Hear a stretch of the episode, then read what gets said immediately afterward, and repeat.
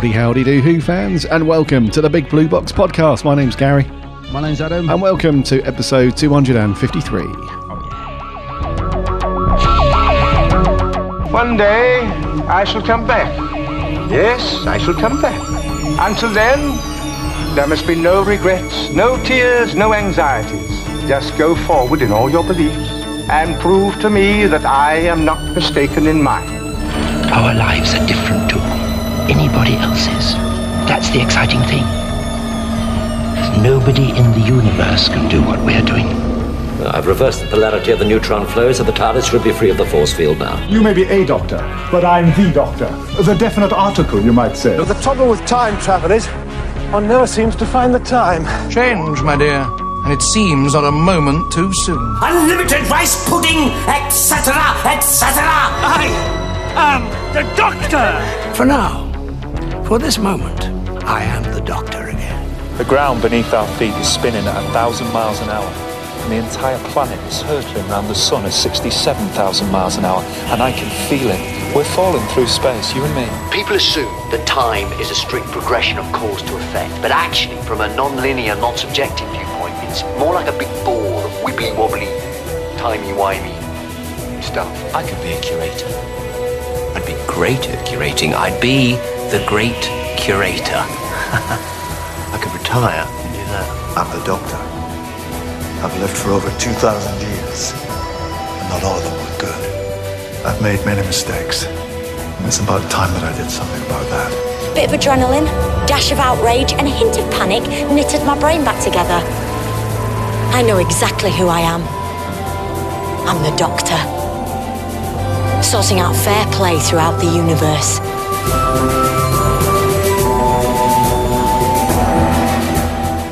Howdy, howdy do, Who fans. Welcome to the Big Blue Box podcast. Hope you've all had a cracking week and that you've all managed to do something, Something Doctor, Doctor Who, Who related. Related, yeah. Well, I hope you've had a cracking weekend as Hmm. opposed to a week because we're recording very early this week. Yeah, this is strange. I don't think we've ever recorded on a Monday before. Could be wrong, No, we haven't. This No, is the first time ever. which is kind of good actually. With Doctor being on Sunday now, it's, it kind of feels like, especially after this particular episode we've just had, this feels quite good actually. It's like, yeah, got Hmm. got uh, got a few things to say. Have indeedy, yes. So Adam and I are busy for the rest of the week, hence the Monday recording. So it is good in a way because we've seen the episode a couple of times directly after broadcast. So it's fresh in the old memory. Yeah, it's weird because I, I don't can't remember the last time that I watched an episode on transmission and then watched it again the same Mm-hmm. night. So I'm, I'm sure I have done that, mate. But uh, yeah, I have watched it twice because I there was so much going on that I didn't make any notes the first time. So I thought, well, I'll watch it again. I'll just watch it again before I go to bed and make a few notes for. So yeah, it's very fresh in the mind, which is good. Hmm, I remember doing that after watching The Woman Who Fell to Earth. I Oh, watched yeah. I watched that straight away afterwards to try and get my head around having a new doctor and all that jazz. Mm, yeah. But I don't remember doing it other than that. I don't think I've probably I've probably done it in the past when a couple of the Capaldi eps went out and. I think yeah. in the yeah, I was gonna say maybe Utopia. I remember being absolutely floored by the the cliffhanger to Utopia when the master and all that, and I have a feeling that I might have watched that straight after, but I'm not Oh, sure. okay. Yeah, you know when when you get that real sort of oh that was an OMG moment and sort of thing, I've, Mm-hmm. I've done it. But yeah, nothing else really springs to mind. Just wondered if we got enough room in the music uh, to add in a Doctor Ruth quote now. oh yeah, yeah. spoilers, by the way, spoilers. Yeah, Doctor Ruth, and um, while we're at it, let's get um, uh, Richard Hurndall in there, and let's get uh, Peter Cushing. Peter Cushing, yeah. Let's get And, them all uh, in. Let's get them all in, yeah. Yeah. Let's get the, the the Doctor from what was the David Tennant one? Him. Let's get him in there. Oh, the the Christmas Morrissey special one. Yeah, Yeah, yeah. yeah. The cyber shades. Let's get him in the intro. Yeah. Do you remember How that many with the cyber dog thing? Yeah, cyber shades. Yeah. Shade, that was it. Yeah. what were they about? Yeah, um, yeah. Hmm. So there's been a few of these little odd oddity doctors, if you like. Let's get the big finish unbound doctors in. Let's get them in the intro. Let's just have a an hour long intro, and then we can do a short podcast. Let's just have the bloody lot in there. yeah, yeah we'll do a, shebang. a ten minute show and then bugger off. Yeah. ah, so we've got loads to talk about in this We week's review. This episode was a bit of a mind melter. Lots going on, so we've got loads of stuff to talk about when we get onto our review. We haven't got any news. I think that's a combination of there is just very little news in general at the moment for Who, plus the fact we only, you know, our last show went out on Friday, so it's only been the weekend really, so not much time for that to accumulate. We have got a couple of pieces of merch to go through, so we'll get onto that in a second. Before we do, as I said, welcome to the Big Blue Box podcast. Any new listeners, welcome aboard. Long time listeners, good to have you back. Uh, give us a subscription, whatever podcast app you listen to podcasts on, so you don't miss a show when they land every single Friday. We're also on the socials as well Instagram, Twitter, and Facebook. Give us a like and a follow over there so that you don't miss a show when it lands every. Nope, that'll be the podcast. Give us a follow on the socials so that you can join in on the chat each and every week because we chat Doctor Who uh, in between shows. Mhm. And obviously, check out Adam's socials. He's on there as the Geek's Handbag. That's me. Uh, the same channels Instagram, Twitter, and Facebook. And uh, yes, we chat. And I love the socials. Love a bit of social. I do. I love a bit of social interaction over media. Yes. I'm guessing uh, there's been one thing that is that has been cool since we last recorded. But what have you been up to over the weekend, buddy? Yeah, I think I know the thing. The thing that you might be referring to. Um, if it's what I'm thinking, I haven't seen you post a picture of it yet, but I'll, I'll get to that in just a second. But I'm assuming you've got it. Um, yeah, I've had a great weekend actually. I went to um, Fantom uh, event in Chiswick, which is a small little convention signing um, that they do. They normally do one pretty much every month, and it's quite often in Chiswick. Sometimes they branch off to other places. Great little events. Um, so this was the first one they've done this year nice and relaxed, lovely day. Uh, so there had a few guests there. Sophie Aldred was there. Um, obviously, she was the main sort of guest. Um, really lovely to meet her, and she was doing a photo shoot and signing and stuff. Um, got a great picture of her. Uh, Lisa Bowerman. Um, got a nice picture of those two together. Lisa Bowerman was a cheetah woman in Survival. She's the one at the end that dies in Ace's arms. Um, she's also done loads of Big Finish. He's a major character in a lot of the Big Finish audios, um, playing Benny. So not uh, Benny, a different Benny. um, Michael Cochrane from Black Orchid. Uh, he was this, and also he was in Ghostlight as well. What a lovely chap he is. I've never met him before.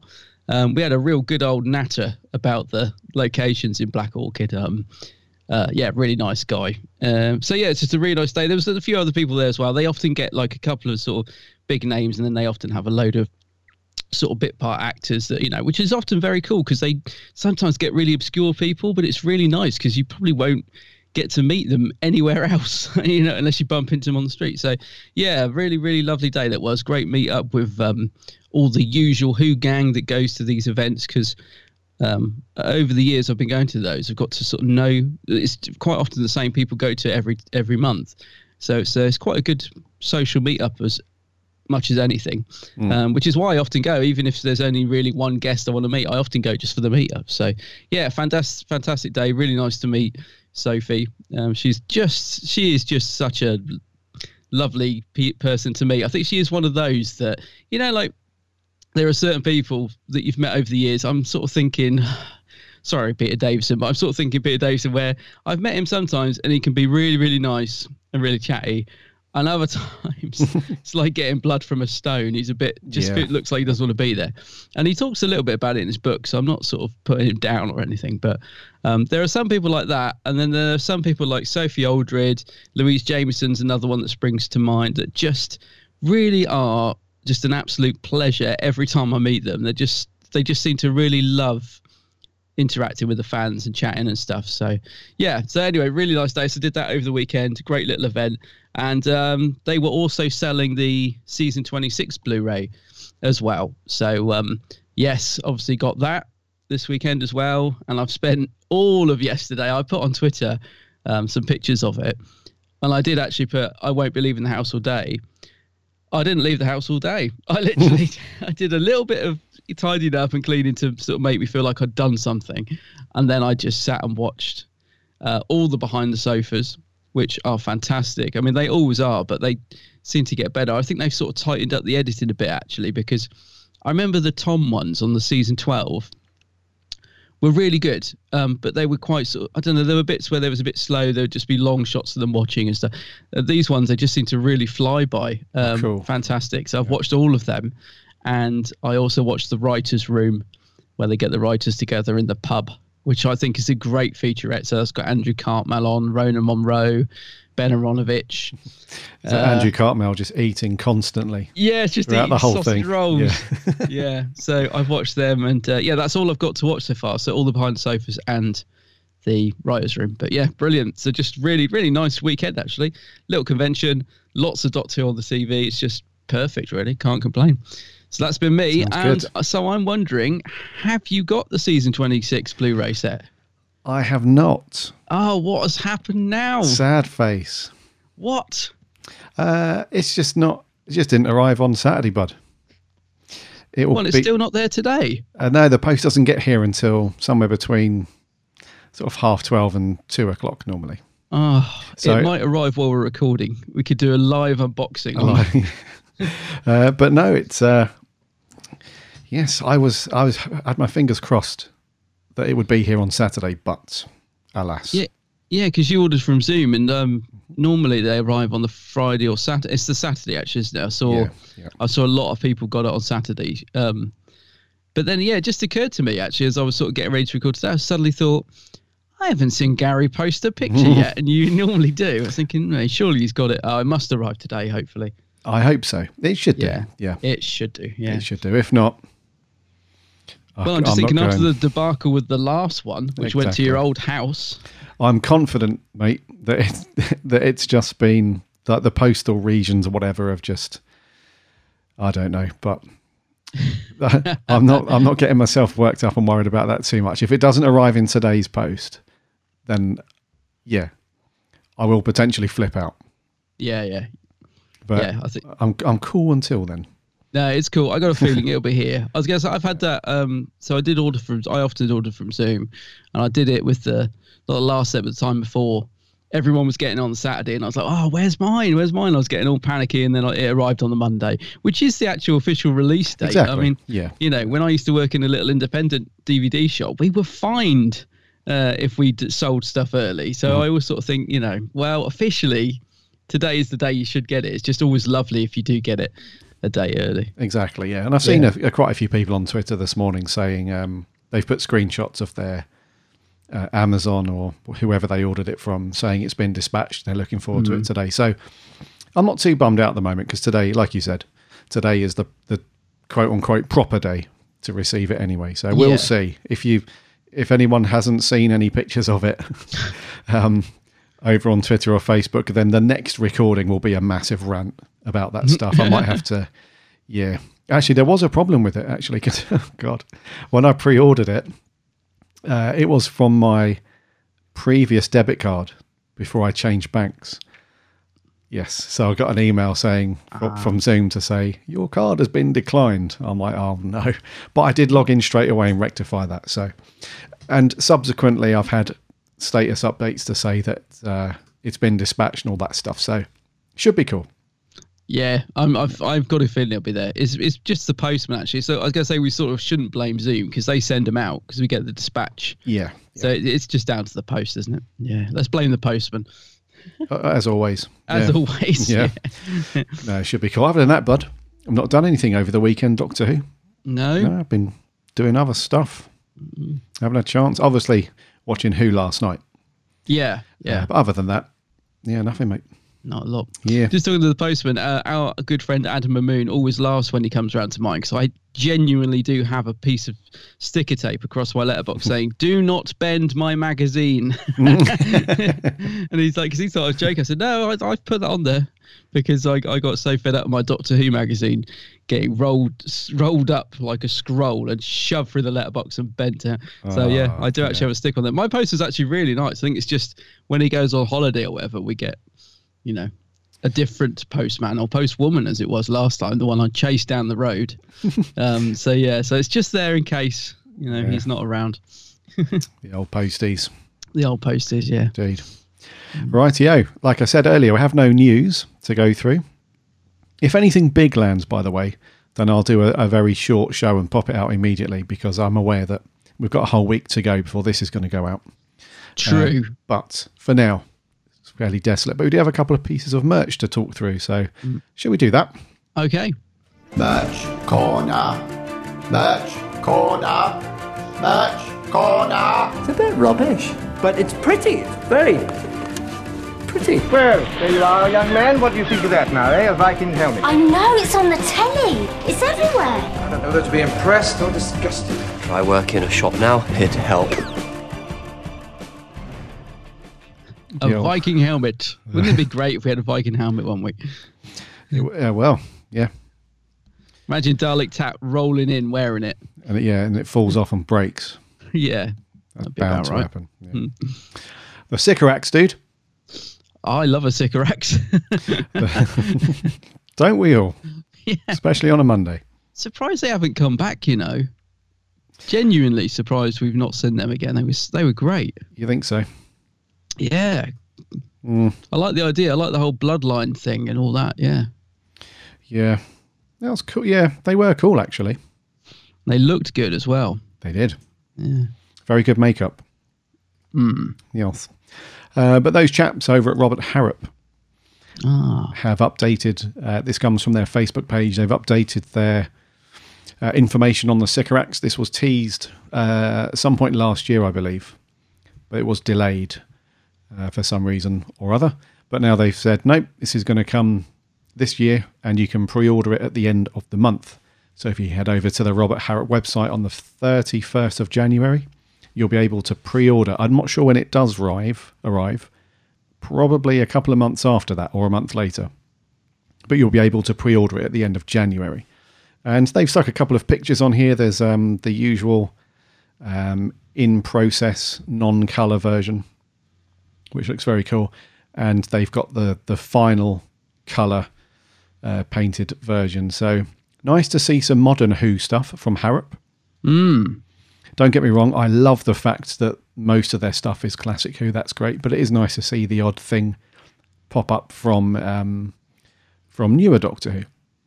Yeah. And on top of that, we also got um, uh, a, a very small update that they're still working on the um, the uh, the character Gravis from uh, Frontios, which was one of the uh, Tractators.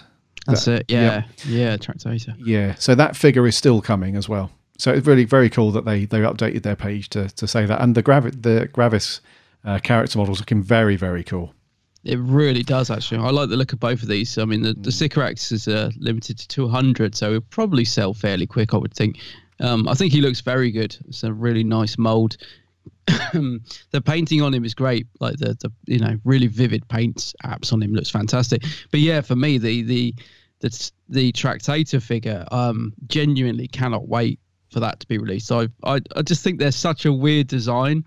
Um, I just yeah, I'm just so glad that they've done a figure of it. I think I think that's going to look awesome. But I'm very worried about those antennae things on its head um, because they just look like the sort of thing that you when you take out the box they have arrived broken off. They look I don't know. I hope they're nice and strong. Do you know you what I mean? think you would hope so. They look Yeah. a little bit, yeah, a little bit delicate, but he looks amazing. I mean, this is the sort of, this is them working on the figure, not even the finished article, but Hmm. man, that looks good. It does. They're a very unique design. I mean, I know all of the monsters from Who are Mm. are unique, but this um, but Gravis is a very yeah, kind of got fish fishy kind of eyes, but then he's got big Hmm. plates like a giant I don't know giant snail or something with big plates on, but also got these big bug like ant sort of antennas and Look at his little Yeah. useless hands. his little His yeah T Rex use- hands yeah. yeah, they were great. That's a story I haven't watched for a long time, actually. Um, Frontios. Frontios, Yeah. yeah. I haven't watched that for years. No, I think Harrop they they put a lovely update out um, on their Facebook page just before Christmas, I think, just saying because the Sycorax was meant to be their Christmas piece. You know, they always release a special for Christmas. They just said, guys, um, we just want to let you know these aren't going to arrive before Christmas. We really want to like get them right. We really want to catch up with all the other stuff we're doing, and we just don't want to rush this stuff. Um, so it's going to be a slight delay. And I, I just like the fact they did that. They just let people know you know they're gonna have to wait a couple more weeks. And I think the thing is, it's so that when people do order them, there isn't such a massive wait for it to arrive. Because I think with the Cybermen pieces, people were sort of pre-ordering them, and then they took about yeah about six weeks maybe, and people were like, well, where's my Cyberman? You know, um, so I think they've just been trying to catch up. Um, with stuff and and yeah I'm, I'm just loving the look of these two figures i genuinely especially the Tractator cannot wait for him Yeah. but the Sycorax is cool. I mean, the Sycorax is a really lovely figure. Yeah, I agree with you. Nice to have a new Who figure come in as well. Yeah. Hmm. Indeedy. So just head over to robertharrop.com. You can check out all of their figures they've currently got. But make sure you go over there on the 31st of Jan. So you can pre order the Sycorax, only 200 pieces. And they do sell relatively quick, these limited They do, ones. yeah. yeah. and they do. And when once they've sold out, they are normally quite expensive on the on Mm-hmm. eBay. Um, so yeah, it's worth getting. I just thought of a game the BBC could have done. Uh, is it an orange that the Doctor throws at the Sycorax? It is an orange. Yeah, imagine you know, like at the fun fair, we have to throw a co- you throw a ball at the coconut. You could have a row of Sycorax and just throw oranges at it. I missed out there. Anyway, swiftly moving on from that brilliant Alan Partridge style game that I've just come up with. Uh, Big Finish have just announced um, a, a new set that's coming out with Carole Ann Ford called Susan's War, which uh, is also going to feature William Russell uh, as. Um, Ian Chesterton. God, I forgot his name. Then. It's Ian Chesterton. So um, I must admit, this all ties in with the Time War stuff, which I'm getting a little bit bored of. I'll be honest with you. I remember remember when Oh. the time Time War was first mentioned. It was a real cool thing because we didn't know a lot about it. Um, then we got sort of little dribs and drabs and certain things tied into it. Now I feel like it's just been way oversaturated. But having said that, I really do like the sound of this particular one. So I probably will get this. I mean, I've always just really liked the character of Susan because she's from the very beginning. I think you know that original TARDIS team. I love it. So to have her and, and Ian back, um, I am going to get this, and I think it will be a cool setup actually. So it says Gallifrey needs every Time Lord to fight the Time War. A summons has been issued across the universe to its prodigals. Whatever their skills, the war effort could use them. Susan's call up papers have arrived, and unlike her grandfather, she is willing to join her people's battle and finally return home. But Susan knows the Daleks, and she will do her duty. Uh, so this is being released as a collector's box set on CD for twenty four ninety nine or a download at nineteen ninety nine. As I said, it's going to feature William Russell as well, which is very cool. And um, yeah, I'm just going to see when is this out. So it's out in a couple of months, I think. When did I see this was out? April. April. There we go. So yeah, I'm I am actually going to get this. I don't know about you, mate. Um, just think, yeah, just think it sounds good. As I said, slightly put off with the Time War stuff, just just literally because they've done the McGann Time War stuff, they did the Warden stuff. Just a little bit bored of the Time War, but um, I just think having those two back together um, will be a bit interesting. So yeah, sounds pretty good to me. It does sound interesting, and the the titles for each story is a four parter, which is the common theme for for um, Big Finish uh, box set releases. So the first one is called Sphere of Influence, then the Uncertain Shore, then Assets of War, and then the Shoreditch Intervention. So some good some good titles there. I think this could be kind of cool. I'm like you, mate. I'm a big fan of Susan because she's been there um, and Carole Ann Ford, obviously, she's been there since you know day one. She's the OG companion. Yeah. So uh, it, it's always cool to to have her. I'm so surprised, you know, that she has not rocked up yet in any of modern Who. I'm so shocked at that.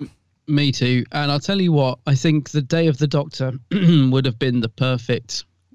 I really mm, yeah. just think feel like she should have been in the 50th, quite frankly. She should have been. Yeah. Yeah, and all the other doctors. Um, yeah, so I, I'm surprised as well. I really think it would. I've, I've been waiting for that, and actually, and Ian Chesterton. I mean, God, how many chances did the Moff had to bring back Ian? Yeah, um, yeah. You know, he brought Coal Hill School back. But uh, yeah, I know.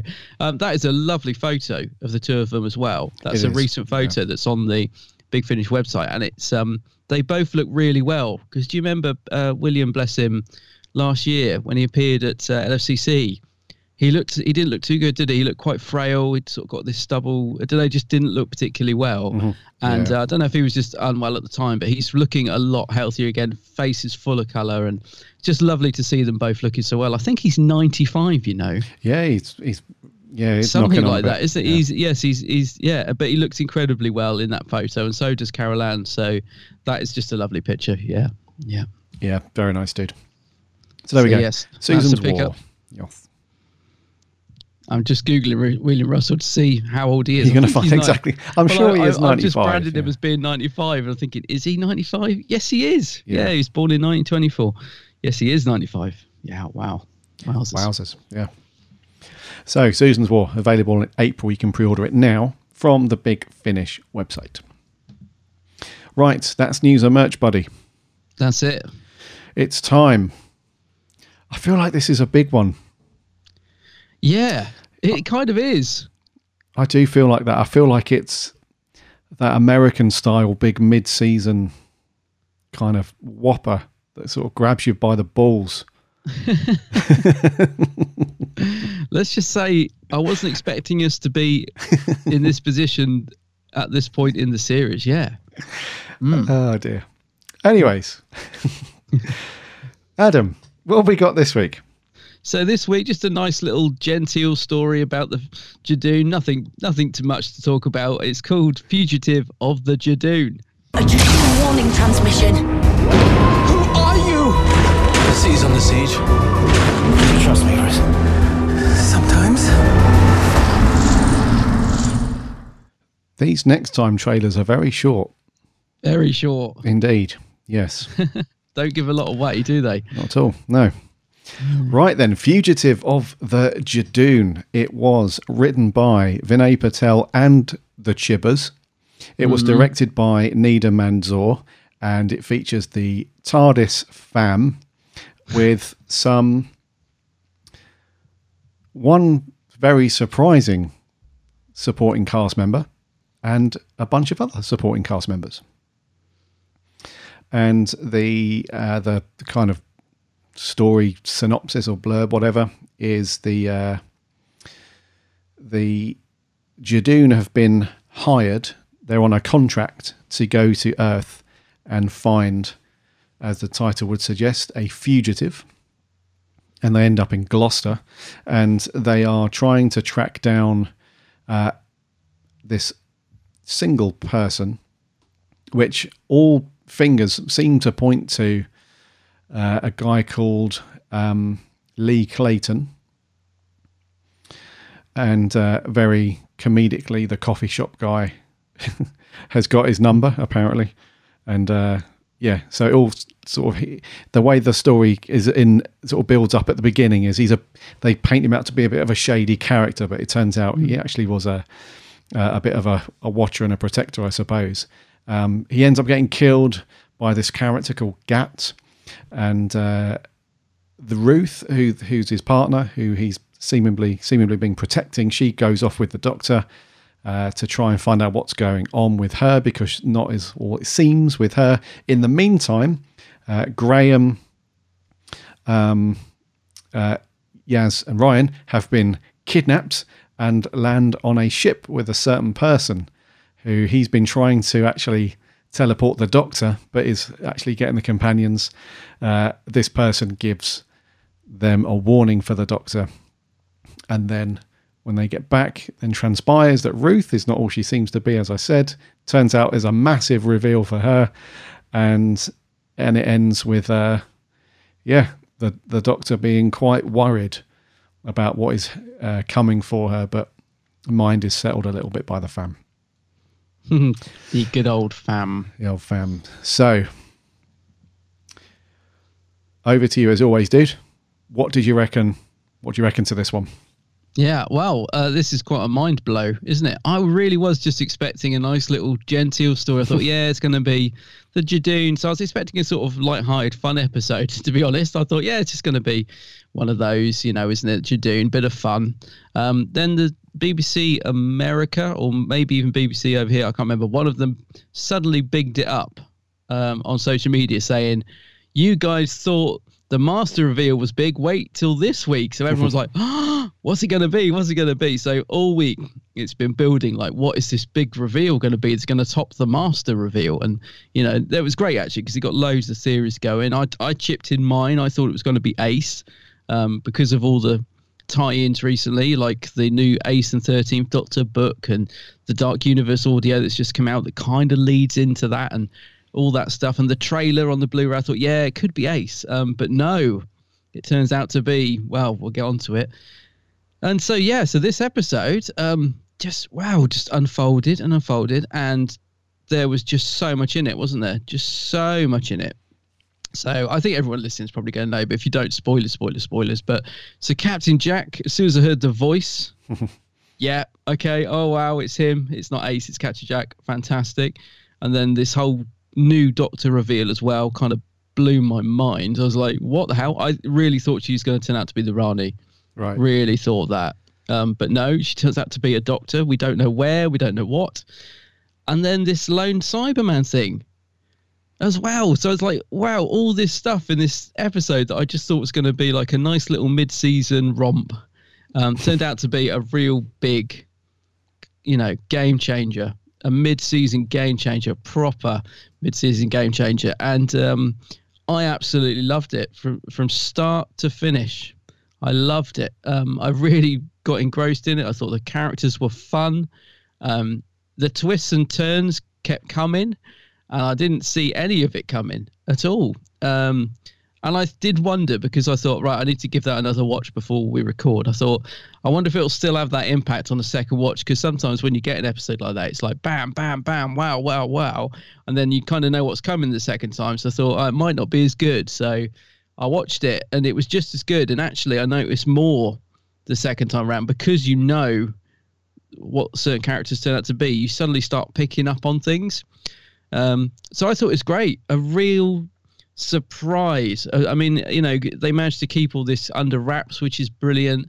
But it was just, um, it kept me guessing all the way through. So I thought it was, you know, a really well written story. I mean, it seemed like they were really going for the sort of surprise element because you know even people dying like oh, poor old um all ears alan i was thinking oh he's such a like they're not going to kill it. Oh my god he's gone. You know what i mean? And then it was just there was no messing around in this episode. It was just bam bam bam action action action one thing after the other. And yeah i think you can tell. I really enjoyed it. I thought it's really good. Yes a lot of fan service. Yes i do appreciate that. There was a lot of fan service this episode but i don't mind. I thought it was great. So yeah, it gets a massive thumbs up from me this week. What about you? Hmm. I'm gonna say that unlike you and a lot of Twitter, I wasn't really taken much with it, mate. Are you serious? I don't believe you. No. Yeah, I could tell. Ah, dude, just when we thought. So last week, when we reviewed Nikola Tesla's Night of Terror, you and I both said it was a good episode, very enjoyable, Hmm. but there was just something missing. There was there's like a we couldn't put our finger on it. Hmm. Something missing that we d- d- didn't elevate it to like a, a, a brilliant um, story. Yeah. And then this week comes along, and it's just it felt to me. I'll be honest with you, mate. When it when it finished, I had such a massive smile on my face, Mm. and the first thing that came into my head was, "This feels like, this feels like the RTD kind of good times Doctor Who again." It really did actually. What was that one we reviewed quite recently where we said, oh, it led the next time training and we were saying about that sort of glow we got from from getting to that sort of that sort of type of story and we were saying we don't really get that anymore. And it reminded me of that. Um trying to think what story it was. Uh what's the one before the doctor gets shot by the Dalek? Tenth Doctor. I don't know. Oh yeah, it was um Turn Left when we when we reviewed Turn Left, we said about how that was just such an amazing episode, and at the end of it, oh, the next yeah. time trailer just left us absolutely like on the edge of our seats, and we, uh, we were saying we just don't really get that type of story now. It's a, it's taken the show's evolved into something else. Yeah. you know, not not better or worse, but it's different, a different feel. this episode really gave me that OMG buzz Mhm. of, uh, that I used to get from sort of those types of RTD episodes. Yeah, it was really was uh, just a wow. It was great. Yeah, it had. Um, it's just remarkable that the BBC managed. I mean, fair play. We've said it so many times, haven't we? That the Chibbers likes to keep everything locked down. Yeah, which is a good thing. Very because we've been saying that that's all well and good, but we feel like he went too far with Series Eleven. We needed a bit more uh, stuff up hand. However, you cannot fault his his uh, his need to lock everything down, especially for stories like this, because you really want when you hear Captain Jack's voice for the first time, you want that goosebumps moment where you're like, "No way, he's wow, he is back." Uh, yeah. uh, you know, and then the whole character of Ruth becoming the Doctor and uh, having another person from Gallifrey Yes. just just just in the story like nothing's happened at all just Mm. she just you know she's from gallifrey and and there's everything it was just how they how they managed to very uh, to cleverly write this and direct it and get it all well done in the space of time they had because I, I would imagine if you it, on paper just the sheer amount of stuff that's happening in this story you would think oh chibs mucker uh, we're going to Mm. struggle with this in one episode. Surely this is like a this is this is the two part finale. Yeah, we're going to yeah. end on a massive cliffhanger of this other Doctor. Surely this is like finale status two parter. And he's like, no, no, no, no. But there's there's better stuff to come.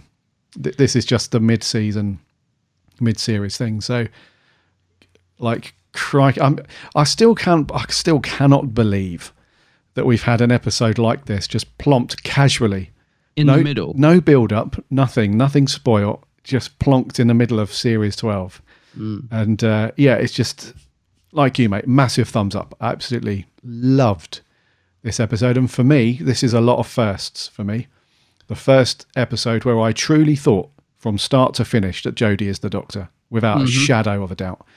Um, we again, we've been saying, haven't we, that yes, she's been better this series, Mm. but she's still having to deal with this awkward bit of writing now and then where she's has to do all this techie dialogue and exposition and I don't know. But dude, this one she she knocked it out the park on this one. Absolutely, yeah, totally Yeah. agree with that.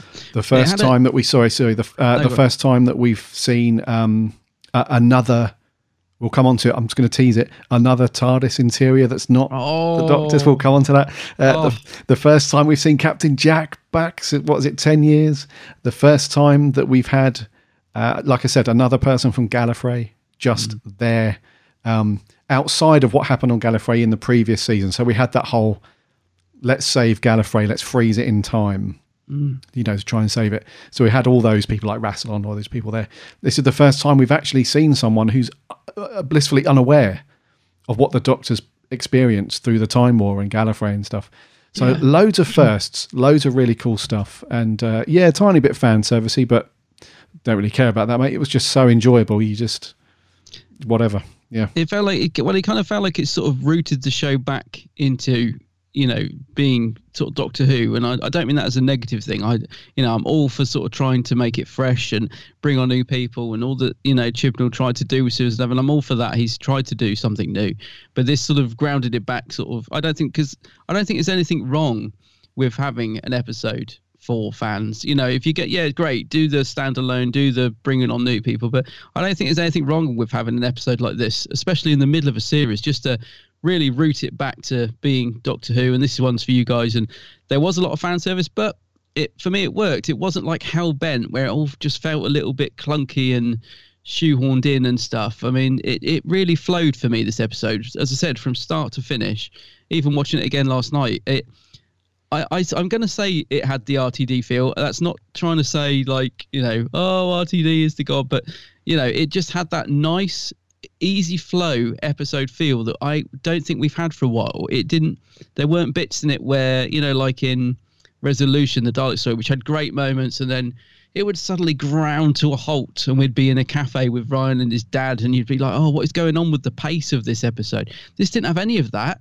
It started off all light and fluffy some lovely humor with um, Ruth trying to, you know, do you know, give her flyers out and the music, and we're in Gloucester, lovely location. Just everything about it, the whole feel, just flowed really nicely to that to then the Judoon arriving and it's all kicking off and then this reveal and the TARDIS being unearthed and it just got better and better and it just as I said the flow and pace of the episode was just what I would I just think is just spot on like I said a bit like that RTD feel of just absolutely getting it right in terms of the pacing the storytelling the the characters all all sort of working like I cared about the characters that's something that's been missing a little bit even old all ears Alan he was quite sort of likable when he? he was sort of trying to, you know, badmouth poor old um, Lee with this folder that he's collected on him. And do you know what I mean? It's like just nice characters again. It just, um, yeah, it all really worked for me. I was thinking this is more like it. This is good. You're kind of hitting every note at the minute. This is good. Yeah, no, I completely agree. That's that's what I mean when I say I think a lot of people. Uh, I, I saw a few people mention this on Twitter last night after it went out, Mm. and, and I'm sure it will resonate with a lot of people that are big fans of the RTD stuff. It felt like that because that for that very reason, the the characters were very well written. You connected with them immediately. Yeah. It was a shame that we didn't see more of Lee because, like I said, good. yeah, Mm. w- we all made him out to be the villain early on, and they did that very well with um, with Alan, who yep got his dossier together. Is I think he had a bit of a thing for Ruth, didn't he? So he Yeah. basically saying to her that you can do a lot better than this guy, and He even wrote it on a cake.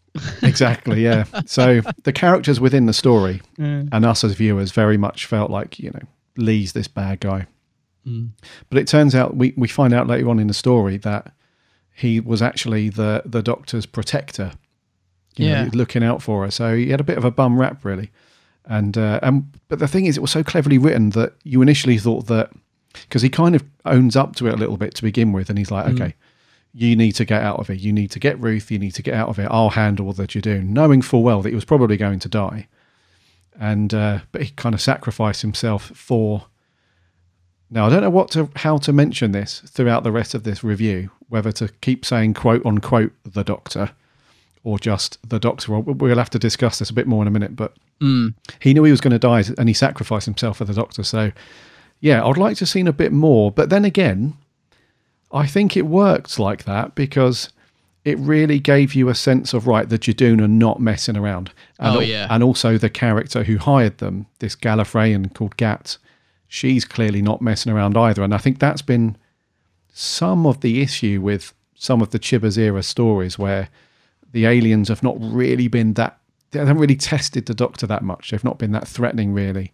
Mm. And and they've, you know, quite a few stories they've either just been let go, the doctor's let them get away, or they've not really tested her. So it was good to see a good character and a good actor as well. This is a not just some throwaway guy who's just come out of drama school. This guy's been in loads of things. Quite a Yeah, I popular actor. recognised him. Yeah. Mm. So the fact he was only on screen for a few minutes, you know, is, is is a good thing because, well, it's not a good thing. Like I said, it would be nice to see more, but the the the fact that he was he was there and then gone, murdered, really sort of upped the stakes. It was like, holy crap. They But- weren't messing around. Yeah, exactly. Yeah. Mm, So Do you think this could have been a two-parter? I mean, that there was an awful lot crammed in to those 45, 50 minutes, and for me, it worked brilliantly. As I said, I thought the pace of the episode was was absolutely bang on, but there was so much going on. I was thinking, wow, it could have. I think it's great. it's a one part. Actually, I think it's just a real great mid-season episode, but. There was definitely enough room, I think, if you wanted to, you could have made this a two-parter. Um, you know, you could have developed the stuff with Lee and Alan and all that sort of thing, and Ruth you know, dragged out the, the reveal to the end as the cliffhanger. It could I could see it being a two-parter, and it almost feels like a build-up to. I, I mean, I think this is. I would hope leading to a massive um, uh, finale, because I'm pretty sure we're going to see Captain Jack back because he didn't get to meet Jodie, and surely those two have got to meet before the series finishes. Surely. Um, you know we've got this lone cyberman thing that's got to that's got to come into fruition you've got the whole who is the doctor ruth you know there's a lot of setup in this episode there's a lot of unanswered questions so it's not a two-parter but in a way it does feel like a build-up to something doesn't it it's got to these questions surely have got to be answered i hope he's not going to do them off and leave it all hanging Yeah. until another three series but Yeah. Well, last week you said to me, did you see that trailer they put out that was promoting the last half of Series 12? yes And I said, I did. And it feels like the the last half of this series is really going to ramp up and give us some Oh, cool yeah. stuff. And they did not disappoint. At all. You could see it coming as well because there's no reason for them to put that trailer out. There's no reason they've not done that before, have they? They've not done a a mid-series trailer. I don't think they've always Mm. just done the big, like two or three at the beginning before the new trailer starts. Yeah, and just relied so, on the next time trailers. I don't think they've ever done a, a mid-series. This is what you've got to look forward to. I don't think so Mm. anyway. So yeah, I mean that was great, and then it, it just feels like everything's slotting into place nicely at the moment. It does, yeah. All Yeah. the little strands, all the little sort of breadcrumbs that we've been fed so far Mm. this series, yeah, they do. They feel like they're all. it feels like they're they're all there for a reason. They're all starting to come together. Yeah, it does. Mm. Also, in terms of how the BBC is handling the show at the moment as well, it feels like the tweets are going out timed nicely to provide a bit of build up. The Mm. Chibbers is locking things down properly. You know, it's got a proper. when I say properly, um, uh, I mean uh, tactfully in a way that helps the story. Because I, Yeah. still think that in some respects he should leak a little, not le- he should release a little bit more, not keep it so locked down. But then for th- for stories like this where you've got these big reveals, then absolutely that needs to be locked down. And so that's always so difficult to do. As we know, It's- television these days, it's incredibly in social media. It's so difficult to stop these things from getting out into the wild. So especially when you're filming because you know a lot of this is all filmed in um, Gloucester, wasn't it? And um, so we saw lots of pictures of the Judoon um, uh, filming pictures, and you know you could see all the crowds of people watching, and so yeah, it's amazing that they've managed to keep so much under wraps so far, and long may it continue because I think that's one of the good things about watching this last night is the amount of surprises in it. it was just mind blowing. It was like bam, wow, that bam, another thing. The ta- just the TARDIS as well when she was unearthing the TARDIS by the the TARDIS by the um the lighthouse there. That that moment really sent shivers down the spine as well. I was like, what is going on here? Like you know, there was moments like that, just amazing. You know, and it's yeah, it's brilliant that we don't have any of this spoiled so far, and, and I hope we get to the end of the series without having anything spoiled. Because do you remember those? I, I don't know if they still do it, but there was that that Twitter group that used to go to locations and take lots of spoilery pictures and and stuff, and they used to. I, I don't know if they've managed to sort of somehow shake them off. But uh, there would have been a time, in other words, when somebody would have got a long shot of that TARDIS. You know, oh look, Jodie's found a TARDIS in the floor. You know, it would have been, and uh, the, you know, there was a time when things got spoiled quite a lot. I can't remember what that group was called, but you was a- remember it, yeah? Yeah, and they used to hashtag the same name as well. It was very annoying. It's very difficult. Yes, to, yeah. to avoid. Very it. Yeah. difficult for them to keep stuff under wraps. So somehow they're managing to to do it, which is good. Yes. Well, to be fair, the stuff that was the big, that that was the big reveal was in sets anyway, wasn't it? Well, the Captain Jack stuff was all in that one. Well, I say room, spaceship, TARDIS, whatever you want to call it. But also Um, Ruth as well. Ruth. Yeah, her her um. Although she said outside that she was the doctor, all you saw was a woman in a costume with a gun. You didn't. You wouldn't necessarily think if you were a viewer with a camera Oh, I up on the hill, yeah. you wouldn't think, oh, that's that's a doctor character. Yeah, I see. You know what yeah. I mean? So the actual reveal scenes were in sets anyway, so it's probably slightly easier to contain in that respect. But I see what you mean. Those guys did have a habit of getting their little faces in somehow and Yeah. spoiling stuff. But yeah, it was um, yeah, it was great that they uh, that they, like I said, just amazed that they just kept so much under wraps Mm. because there were some things on Twitter knocking around, like Captain Jack is coming back tonight. That's been yeah, but I think because Um, that's been rumored so much over the last few years, because we know how desperate John Barrowman's been to come back to the show Mm-hmm. and to relaunch Torchwood and stuff. I think do you remember he had he had a slight falling out with the Moff, didn't Yes, he? yep. A couple of years ago. Do you remember when they had a bit of a? I think he Mhm. phoned him and said, you know, oh, can you bring it back? And I, I just remember him saying on stage something about Steven Moffat, and Steven Moffat got quite funny about it. But um, I'm sure they're friends now. But uh, yeah, we know how desperate Barrowman's been to come back. So I kind of took took that rumor with a pinch of salt. That's why I went with Ace because I thought, nah, they're always they're always rumoring Jack coming back. That's that's been you know Yeah, that's been put to bed. So when I heard the voice, even though they tried to mix it a little bit, it was so obviously Jack. Um, Yeah, well, that's so uh, obviously Jack. Well, that's the thing. As another thing as well is, I I thought it was going to be Ace, Did you? It was going to come back because you and I have said over the past few weeks um, that since we saw the trailer for the season 26 box set, and then we saw, we went to the BFI and we saw that talk with Sophie Aldred and then her books coming out. We've Hmm. both, you know, we've said that it just feels that at the moment, it, it- every, it just feels like Ace is back in the game Yeah. a little bit, you know, so it wouldn't have been beyond uh, impossibility for them to bring back Ace. It would have totally worked. It would totally worked bringing back Ace right now. So I think, yeah, my mind was thinking, it's so you know because Sophie's been very quiet about whenever anyone's asked their questions, and we had this at the BFI Mm. when somebody said it, it was a great way for your character to be closed off or written out or something, and then she turned around and said, or it's a great way for her character to be redone or to be Mm. recreated or something like that. Yeah. So I was like you, mate. I thought it would totally work to bring Ace back. It would be very cool. Maybe Um, a spin off. Imagine that. Imagine if we went back to the sort of glory days of having an SJ Sarah Jane spin off and we had an Ace spin off to run run alongside the 13th Doctor. That would be amazing. Well, it would. Yeah, I mean that would work because um, those of you that, have, that listen to Big Finish, um, the most recent one, the Seventh Doctor uh, story, uh, Dark Universe. The way that I listen, I finished listening to it yesterday. Actually, the the, the Ace character, the way that Sophie plays Ace in this story, the way she's written, Hmm. she's very, very independent, and she's very much doing her own thing. And although she's a bit grumpy with the Doctor to begin with, and she you know she's not too impressed and stuff, you get the feeling that even after the Doctor's gone, she's still going to carry on and do her own her own thing. So it could have totally worked, but yeah, I think because John Barrowman's always plodded along and always been like, yeah, I want to bring Jack back. I want to do that. You're right. It does feel like, oh, every episode, you know, almost every episode, Jack's coming back.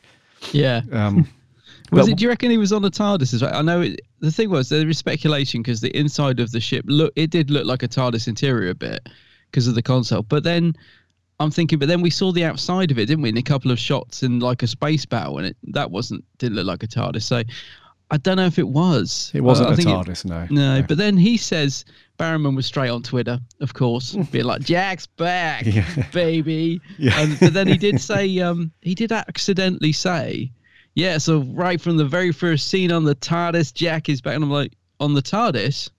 He did actually sort, and I'm thinking, is that a Freudian slip, or is it just John getting it wrong, or is it is it is he talking about Hmm. a, another scene that we haven't seen yet? Probably just a Freudian Freudian slip, but um, he does say TARDIS on his on his Twitter feed. But anyway, it did look a bit like a TARDIS, but then compare that to the uh, let's just go there now. Compare that to the absolutely beautiful Oh. TARDIS that Ruth had, Doctor Ruth. Her ta- now that that that to me is would be the perfect TARDIS interior. It, it it's a very much like the sort of condensed first Doctor TARDIS interior, white walls, roundels, classic console. I, I think it's one of the best TARDIS interiors we've seen. I, I was just my eyes just have never been so wide as when that hit the screen last night. It was beautiful. It was even better than what we saw in was it Hellbent when they put together quite a nice They did, yeah, Hellbent. yeah, I mean, I know in Invention of Space of Time, it's probably the best it's ever looked. That was beautiful, but but in terms of sort of Doctor Who stories, I, I think that TARDIS interior was stunning. Imagine if we had that all the time, and the exterior, the box, which looked a little bit like sort of um, it looked a little bit like the first Doctor's TARDIS, didn't it? That we saw in Twice Upon a Time, Yeah. with a massive lamp. I noticed. Yeah. Um, yeah. yeah, I mean, just both inside and out, just absolutely gorgeous. Mate, I tell you, if I was Jodie walking onto that set, I would have been like, "You've got to be kidding me!" Yeah, yeah, I know. You'd be like, "This is hang on, this this should be my TARDIS. This is um, I mean, that is if they'd have brought the series back with that's interior, just amazing. I, I, I, I Jodie's interior has grown on me a little bit, but not much. It it just feels so awkward. Like you know when they're having scenes, like even that very end scene when she sat down talking to the fam, Mhm. and they're like, "We're here for you, whatever happens." It it still feels so awkward that set because they're stand, stood one side, she's got to sit on that thing. It doesn't feel very. I don't know. It's just just not. I don't think it's ever going to be in my sort of favourites No, in terms of at the console interiors. I don't dislike it. I think it's beautifully lit, and they've definitely done some nice stuff with it this series, changing the lighting. I liked her little goggle things on the Mhm. console that she was looking out. You know, it's it's it's it's a nice interior. It has grown on me, but then you compare it to this, and it's just ah. Ruth's Italian Yeah. interior just knocks it out of the park for me, anyway. Yeah, it's beautifully done. Yeah. It's got that nice mix of classic Who Oh. and some modern Who because it's it looks like Hartnell's console. It, it does, yeah. I'm it? pretty sure it is the Hartnell console. yeah, Yeah, it, it looks pretty much the same as that with the roundels as well. But it's also got these nice kind of flashy modern blue lights in there and some Yeah. other bits and pieces and stuff. And uh, it just it's so nice. And like I said, if Jodie, I'm pretty sure Jodie would have walked in there and gone, "I feel shortchanged, to be honest. yeah. Why can't I have this one? Let's do a swap." Let's do a swap. But ha- one thing did strike me, and um, I forgot to. The second time I watched it, I meant to look out for this and still didn't notice. How did they get into it? Because the TARDIS was buried, and suddenly they're inside it, and then you see it rocket it out of the ground when the Judoon take it away. And I'm thinking, but how did they get in there then? I'm Um, guessing they just somehow climbed down in between the gap, but it was yeah, it's- even that would be a bit. Yeah, I don't know.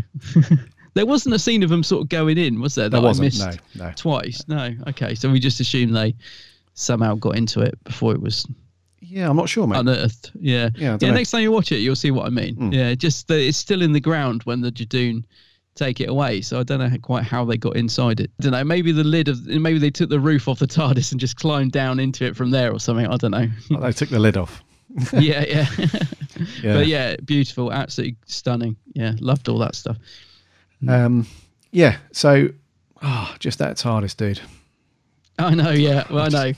Um, I hope we see that again. I don't want that to be the last we see of it. I really don't. No, and it had Did that you, um, perfect, that perfect look about it as well. Because one thing we've said about Jodie's uh, TARDIS interior is that it's always too dark, Hmm. which, which we get. You know, that's the design they're going for. But this one, it was dark inside. Don't get me wrong; it wasn't bright like it was in like the classic Who interiors. But it because everything was the TARDIS console was you know that turquoisey, very light turquoisey light color, and the roundels and stuff, and the bright blue lights. It did give it that nice, or more open feel because it was lighter. Um, Chameleon Arch. Chameleon Arch, yeah, that's back. That's the thing. Hey, wasn't that a great idea to have her hit the smash this glass alarm Mm-hmm. as the as the you know you know like so I it's, it's sort of the similar to the watch. So the Doctor had all his kept in the watch. Hers was smashing the sort of fire alarm. Like what a great idea. I re- I mean I just stuff like that. That's w- what we've been needing more of. It's, it's fantastic. You know. Yeah, and it just immediately took you back to um, Human Nature, Family of Blood, didn't it? You know, with the the, the fob watch. Yeah. And uh, when he opens it finally, and all the energy comes, comes back, back. into him, it felt like that. Because I remember when I was when she busted the glass, they used the same sound effect that they did, and I immediately thought, "Ah, this is like Doctor stuff." Yeah. I know that's very vague, but I I, just felt like this is like uh, Time Lordy Doctor stuff. What's going on? Yeah. But I never, I never once thought that she would turn out to be or announce herself as the Doctor. I never once thought that we would get. You know, Didn't see that come in. I, I I thought it's the Rani. I thought it's the Rani. They've brought back the Rani. Um, because I don't know. I just thought that's where because like you said, it, it was becoming apparent as the story was going along, and like you said that as soon as she hit that break the glass and all that stuff started happening, I thought, well, it's not going to be the master. I don't think because that's we've done that. So if it's not the master, but it's definitely sort of Time Lord being hidden away could it be the Rani? I thought, you know, so I was waiting for her to say it when she come out with the gun. I thought, yeah, here we go. the Rani's back. And then she said, Doctor. And I went, Doctor? Doctor who? it's like Doctor Ruth. uh, but yeah, I mean, like that, I did not see that come in in a million years. Um, no, no. And we still don't know what is that about because the Doctor doesn't know who the, the Doctor is. And there was that nice little scene where they're saying the same thing at the same time, which is one of those scenes. If you get it wrong, could be really bad. but they, I think they that was a great little scene. Um, because I think Doctor Ruth was so strong in her sort of when she became the Doctor. Yeah. Because up to that point, she's a bit lost, isn't she? She doesn't really know what's going on. But as soon as she got that shirt and suit or whatever she's wearing on, and and the glasses when she's in the TARDIS wearing those glasses, she, I mean, she really did. Even in those few minutes, she you could see her as the Doctor, couldn't you? You really did feel like she was the Doctor. I've got to say that. Yeah. Um, yeah. But where where is she going to fit in the timeline? We don't we don't know. Yeah. I'm slightly worried about that. I'm slightly worried Mm. where that's going, but not enough to ruin my enjoyment of this episode because I I thought uh, Ruth was fantastic as the Doctor, really strong. Um, it did make me feel a bit for Jodie as well because although we're loving Jodie now, it's taken a while. You know, Mm-hmm. it's really taken a while, I think, for her to sort of find her feet. Whereas, uh, in my opinion, anyway, um, who was playing Ruth? Jo Jo Martin, Martin. I mean, she just seemed to feel like the Doctor straight away, and I, I think that's because when they announced Jodie as the Doctor, the first female Doctor, I really thought, really hoped she was going to be a bit more like this Doctor, a little bit more kick-ass, very assured, very, you know, confident, which is how Ruth comes across as the Doctor, doesn't she? Yes. You know, she's Yep. really not messing. I mean, when she goes, when she's opposite Gat, the way she deals with Gat and the Judoon, like, you know, you really don't want to mess with me, she sort of says. And she's a real strong doctor. And that's, I think, what I was hoping for when we got Jodie. So it's sort of, in a way, she felt like the sort of doc- female doctor that I really wanted. Um, so I really warmed to her straight away, which is nothing against Jodie because I am really starting to like Jodie's doctor now. But the comparison between the two, and they almost point it out in the script, don't they? It almost felt like they were sort of putting Jodie down a little bit because this Doctor Ruth is so strong and so no nonsense. You really feel like she would shoot you if you if she needed to. And you've got sort of Jodie carrying around looking a bit lost, and you I felt a little sorry for her in a way, which I- I think we're supposed to. But yeah, it did make me think. Oh, you know, you're slightly undermining our new Doctor, bringing in this really strong Doctor in a way. It was a, it was a bold move, you know, and I Yeah. w- and as I expected, a lot of people were straight away like, you know, like the Jodie haters were like, ah, she was more like the Doctor in five minutes than Jodie's been in two series, blah blah blah. And I was like, mm. you know, I mean, I can sort. I don't, I'm not saying I agree with them, but are you kind of feeding? You're kind of feeding that by bringing in this really strong personality as the Doctor, and then making you know the current Doctor a bit gormless, even though she sort of saved the day in the end. But I don't know. How do you feel about that? Do you think, as much as we're both liking Jodie, that is a strange thing to do, isn't it? Is to bring in this really strong character like that and sort of almost undermine the current Doctor a little bit. Yeah. Because Jodie looks lost, did she? I mean, I really felt sorry for the Doctor at the end when she comes out. You know, she just looks like she's a bit like the viewer, just a bit like she just doesn't know where to She go. She's like, six, what just yeah. what just happened? You know, Mm. so you really feel sorry for the Doctor, Jodie's Doctor at the end of this. But in terms of you know the actors and the writing point of view, what do you think about that? Because Doctor Ruth was strong, wasn't she? She was, She was. good. She's very strong, and it's- Like if she was the new Doctor, I'd be happy. yeah, you would. I mean, it's it's hard to. I think it's it's easy to think now. Yes, we've seen this very strong performance from Jo mm. Martin and all that Mm. stuff, but I think we will need to see what eh, we'll need to see how this story moves along. Yeah. But uh, just in you know, uh, initial thoughts after seeing the both of you know two of them together on on set at the same time, it's very easy to think, ah, you know, why couldn't Jodie have been more like this Doctor? Yeah, right off it- the bat. But and it's down to personal taste, is it? Because that's just what I would have liked as a doctor. But other people will absolutely love the more zany, you know, carefree doctor that Jodie is. It's it's just a personal taste, isn't it? So it reminded me a bit of like if you had the fifth Doctor and the sixth Doctor in a scene together. It's just two very different doctors that everybody will prefer one to the other. It's just a personal, you know, Yeah. preference, if you like. Yeah. But one thing that was apparent, though, I said this earlier, is that Jodie is being she's her, the writing is better for her in this Oh, series. yeah. But in this story in particular, I know that we're saying that that the Doctor Ruth character was very strong and stuff. Jodie still had her moments in this one though. Oh, definitely. And as I said, I'm You know? not saying it to take anything away from Jodie because she was excellent in this one. Yeah. Yeah, she definitely, um, had a few scenes where she wasn't messing around either. Mm. So that the the scenes near the beginning where she's dealing with the Judoon, she's ve- she was very strong when she was talking to the the, the lead Judoon character. Mm. Uh, he had a name, didn't he, in this one? Oh, did he? It, he, they. They had a name. Uh, yes, it was. Uh, hold on. The Judoon captain was called Pol Pol Condon, uh, which apparently is a tribute to um, uh, a, Oh. a Doctor Who fan that passed away recently. That was a friend of Chris Chibnall. Yes, that's right. I His remember name- seeing that now. Yeah, his name was Paul Condon. Yes. So they named him Paul Condon as the the captain. It is really nice. Yeah. Really, really nice. Yeah. And uh, we'll come on to the Judoon in a second, but those scenes there where they're ready to set up that whatever it was um, at the flat that Ruth lived in, Jodie's Mm. not having any of it. She's like, no, no, no, you've, you know, this is not happening. She's laying down the law, like, you know, you don't have jurisdiction here and this is not part of blah, blah, blah. So in those scenes, she was really good. And also the scenes where she's later on when they're in when the Judoon are there and Gat's there and the the Ruth character has said, look, whatever you do, don't say that you're the doctor as well. Let me do the talking. Let me handle it. But then, literally within thirty seconds, Jodie's like, "No, I'm not having this." You Yeah. know, she she sort of Takes steps up. of. Yeah. Mm. So it, it's great because I think that's I think Jodie needed that. I think her character needed another strong character for her to then just step her game up a bit more as well. Mm. Because I think the only people that she's kind of faced off against haven't been the strongest of villains for her.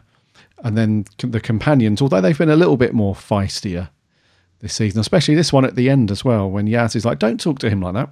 Yeah, I know. It's, oh, Yeah. yeah. well, Yaz getting a bit of, yeah, answering back. So I think the companions they've been a they've been a little bit more they've had a bit more bite to them as well. Mm. But I just those things haven't been enough for Jodie to be like right. I've really got to you know get get the show rocking and rolling. And I think it was somebody like Jo Martin beside her. I think that was needed to then make her performance a lot more give it a lot more gravitas because she did light up the you know most of the scenes that she was in she was great Yeah, she was she was good this series. Yeah, I just uh, yeah uh, this episode. Sorry, not series. What well, just before we move off Doctor Ruth though, what what are your theories? Is because I can't help but think. I mean, I think she's going to tie into the Timeless Child. I think that's almost uh, inevitable, surely. And I'm wondering if she is the Timeless Child because we got that quick flashback, didn't we, of of the kid? And I'm thinking, is that kid her then? So I don't know. Where where do you reckon we're going with this? Or is she an unbound Doctor from an alternative universe? What what is she? What do you reckon? Yeah, or is so- she the the dreaded rumor of an incarnation before oh yeah William Hartnell? I mean, that I wouldn't like to see. That I wouldn't like to see. I've got to be honest. I think William Hartnell should always be the first Doctor. But um, of course, yeah. Where do you reckon Ruth fits in then? Yeah, so I've got a, an alternate theory here, dude. Oh, good. So right, Do at you the like an right at the beginning when we reviewed Spyfall, we asked each other the same question: What is this timeless child thing? And I, yeah. and my answer to you was, I think this has got something to do with Rassilon. I think you know, and we had a discussion about that. I've changed my mind since then, and I think that the the Doctor is the timeless child. The But- Doctor's Doctor. Yeah, and the reason I say that is because I think that she is re. I think that one of two things. This doctor is alive and well through like infinite parallel universes. Mm. And I think somehow, I don't know how, it might be explained, but somehow she's she's able to exist as one character. Because if you think about the the theory of multiple universes, everybody is a different type of character across each universe, I suppose.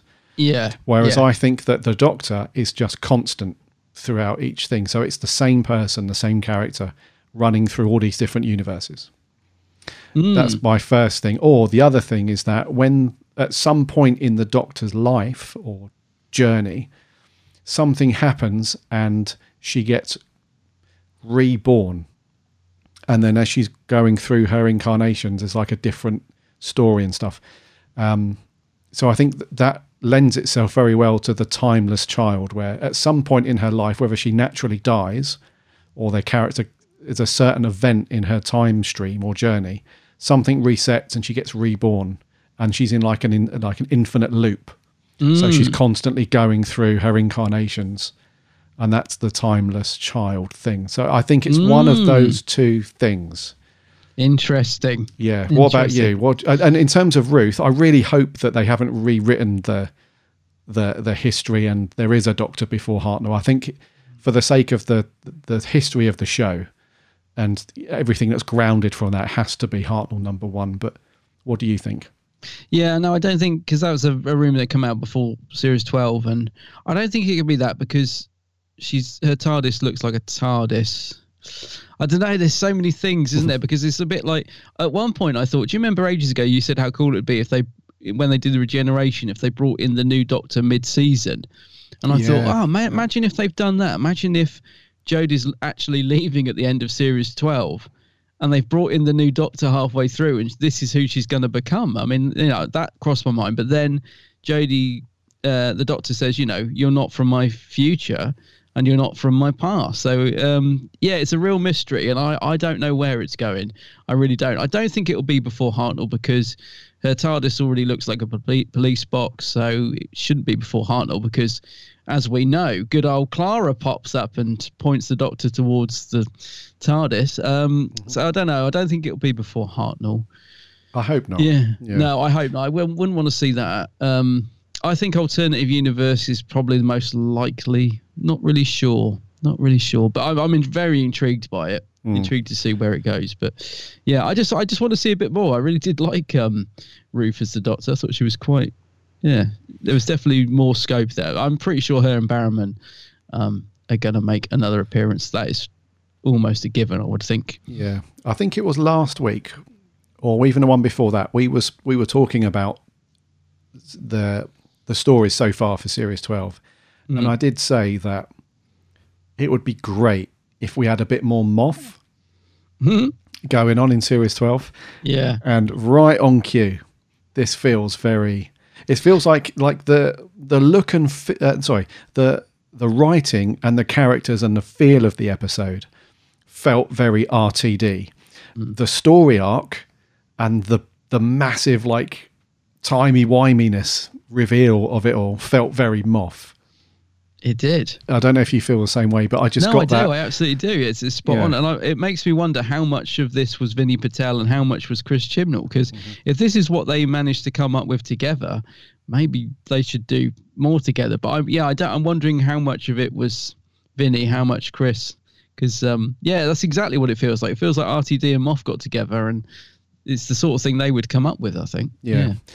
Hello, is that the Moff? Yep, Chibbers. Yep, Vinay's up this week, but I kind of need to inject a little bit of. Uh, we need the audience to be to be amped up and stuff. What you got? What you got Sweet, for me? lovely. and then an hour later, Russell. Yep, Chibbers.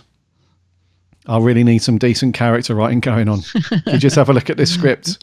Yep, lovely. It, it felt like that. What that's what's happened. It's like he's had a quick chat with the previous showrunners, and they've like, okay, have you thought about doing this, or maybe try and do this a bit more, or that? Actually, you know, I was, was going to say, joking aside, actually, I suppose we've got to hand it to Chibnall. Um, all the sort, a lot of the weaknesses that we have sort of criticised him for in Series 11, it does seem to have ironed out in Series 12. So, you know, hats off to your Chibs. Um, I, I don't know, maybe he's just become more um, settled. Maybe he's got a few things out of his system. Because I think the Moff was like that when he when he took over. He, he got all this stuff he wanted to do, and then he kind of relaxed into it a little bit, a bit too much. I think he kind of got a bit complacent. But I think Chibnall's in the, seems to be in a good place at the minute, doesn't he? He seems to be. He's sort of introduced his new doctor. He's done a few bits that he needed to do, and now he's sort of going in. And this feels to me like the sort of Doctor Who that perhaps he has been wanting to sort of build up to to to write. You know, like I've always said, because he's a lifelong fan, he's probably had all this stuff in his head for years that he would love to do, but maybe he, he felt like he'd got to sort of start afresh first before he could get into the deep Mm-hmm. Yeah, stuff that he's had buried away in his head for years. I don't know. That's how it feels to me anyway. It feels to me like he's like, right, we've established the new Doctor. Now I can do all the, you know, now I can do all the Gallifrey stuff that I've been wanting to do for years. You know, we'll, Yeah. we'll see, see where it goes. But it's, it's, yeah, it's all working for me at the moment. Just hope it doesn't all go a bit um belly up. yeah, there's a strangeness about that kind of theory. The same things has happened with the with the sequel trilogy in Star Wars. Mm. And I, I get the feeling that the same thing happened with the Chibbers when the Moff was leaving and they had to replace him with a new showrunner. And the Chibbers was obviously doing some kind of pitch to the BBC and probably said something like, Look, I'm not going to do this unless we have a female doctor, because we know that's, he said that. He said, I'm, I wouldn't do it unless we have a female doctor. That's a must. Hmm. And he probably would pitch something along the lines of, Look, we can't keep remaking the same show over and over again we have to do some new stuff. So we need to do away with all the monsters that we see series in, series out. Um, due to contract stuff, we'll have one of them back, obviously. But you know, in terms of everything else, we really just need a bit of a reset. Let's go off and do brand new stuff, new monsters. Let's not lean too much on on uh, on who that we've seen recycled over the years. And same thing happened with Rian Johnson with the Last Jedi. Probably went in and said, "Look, you know, let's do all this new stuff. But then very quickly you get to realize that actually the stuff that you wanted to get away from is pretty much what the fans want to see. They just Mm. want to see it done in a clever way that's entertaining. They- Yeah. They, don't want to, you know, go too far away from what they know and love. So you saw that with the Rise of Skywalker. They brought JJ back. He tried to bring everything back to a more friendlier, familiar tone. And it seems like the same things happen here with Series 12 the all of the feedback and reviews from series 11 is like okay well the fans clearly want to see familiar doctor who Mm. so now let's start bringing characters back let's bring monsters back so it really feels like chibbers has listened to not necessarily individual things because i think that's like you know you can't i just can't imagine the chibbers sitting there looking at doctor who forums and twitter I don't think he does. I think he No. said in, in quite a few interviews that he doesn't read criticism. He's just making what he wants to make and hopes people enjoy it. But that's why I'm wondering if he sort of had this plan all along, or um, because I think didn't he? You remember when he first took over? Like you said, we know that he said he would he wanted a female doctor. That was kind of one of the conditions of him taking the job, I think. But didn't he say at the time something like they, he got this five year plan that he pitched to the BBC, and he said to them. You know, he said he didn't think they'd go for it, and he was amazed that they did. I seem to remember something along those lines in one of his early interviews. He's He like, did, yeah, I had yeah. this idea. Um, I a female doctor. I had this sort of five year plan. I pitched it to the BBC, and to my amazement, they went with it or something. But um, yeah, that is going way back, obviously, to when he was first announced. But I'm sure he said something like that along those lines in an interview. So yeah, it just makes you wonder if that's the case. Maybe he sort of did have this rough plan of sort of right, you know, I've done the first series, I've made it my own. Now I can bring back a few faves and I can sort of do a bit of that, and who knows where he's going to go from from here. But um, Yeah, but you can just tell though that when we reviewed Series Eleven, by the time we got to the end, one of the things that we said was the episodes that were written by Chibbers were dreadful. they were the weakest in my view. Yep. Yeah, and the ones that we got from guest writers or new writers were actually pretty decent. Mm, yeah. This time round, however, I've really enjoyed the episodes that the Chibbers has written or co-written. There seems to be just a massive 180 on the Mm. quality of writing and the storytelling. That I, I really, I like um, Spyfall, and now this one. They've been really, really good from the Chibbers.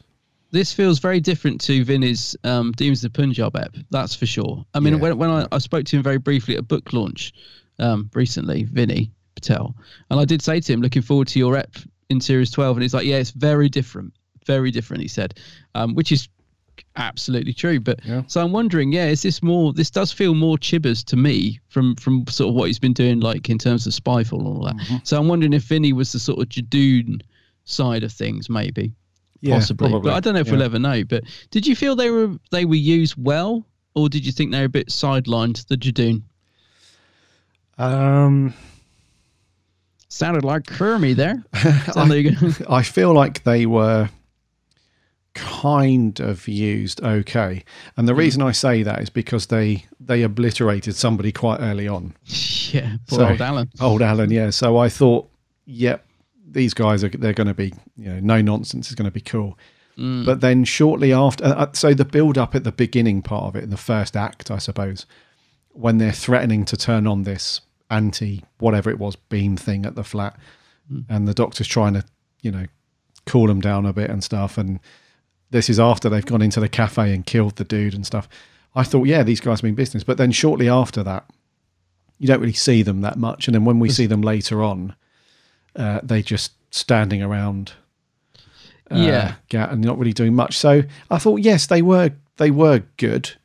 I, I thought they were good. It's always nice to see some old monsters come back, and they they were fairly good. But They've never looked better. I mean, they looked Hmm. amazing, didn't they? Like the, the sort of, I don't know if it's a mix of prosthetics and CGI, is it? The, the way their faces move, I'm not sure, but they looked amazing. The bit when she snapped his horn off made me, oh, oh yeah, oh, yeah, I was a little bit like, wow, that's harsh. Um, and also that bit where she really kicks those Judoons' asses in that church was a great scene. yeah. My word, Doctor Ruth, didn't she?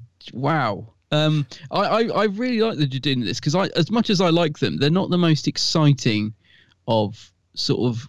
Well, you wouldn't call them an enemy, would you? But they're, but they I do find it quite interesting that Hmm. they're these sort of trigger happy police. So they're sort of in between being good and baddies, really. Bit, uh, bit in the middle, aren't they? They're not one or the other. Um, yeah. Yeah. yeah, I thought they were they were great in the first half of this episode. I liked the humour when they threw the sort of ticking clock through the windows, like you have 30 seconds. I thought that was all quite funny. Yeah. Um, I've never known four minutes last so long, though. You? They managed to get up those stairs, find a box, have a good old chin wag, and it was still had 48 seconds left. But yeah, but no, I, I thought they were pretty decent and they looked fantastic. And so did Gloucester, made for a great backdrop. Oh, the cathedral and stuff. and- Yeah, lovely. Is I wonder where that lighthouse is as well. I'd love to go there. That's probably not in Gloucester. No, I doubt it. No, um, no I don't have to Google that because that looked, yeah, that looked pretty cool as well. Mm. There's a lovely shot as well of Jodie at the top of it when the camera panned up and she's. Oh, the top drone of, shot when it's going yeah, round. Yeah, beautiful. Yeah. Yeah. really. I mean, the direction in this was great. It was the director. Um, It was. oh, Nida. Nida Manzoor. Nida Manzoor, yeah. Yeah. Yeah, Nida's from Genesis Dalek, sorry. Um, yeah, yeah, great, great direction, I thought. Really, as I said, the way it cut and flowed and everything was really good this week. What did And she direct before? She did, yes. She she's already done one story for Who, hasn't she? Did she do um Uh, Tes- last week's Tesla. Last yeah. yeah. Yeah. Um, and while I remember, I thought Segun's music was quite good this week. A bit better this week. Yeah, there's a lot of action music and some nice twinkly music at the start when it was all we thought we were in for just a nice little Sunday episode with nothing going on. But you know, yeah, I thought Segun was pretty decent this week. Yes. Some good drumming with the Judoons and stuff. Yeah. Yeah. What did you reckon to? I know we mentioned him briefly, but Mm. um, Captain Jack, John Barrowman's performance as Jack. Do you reckon it's like as if time's not gone by, or did you think he was different this time round?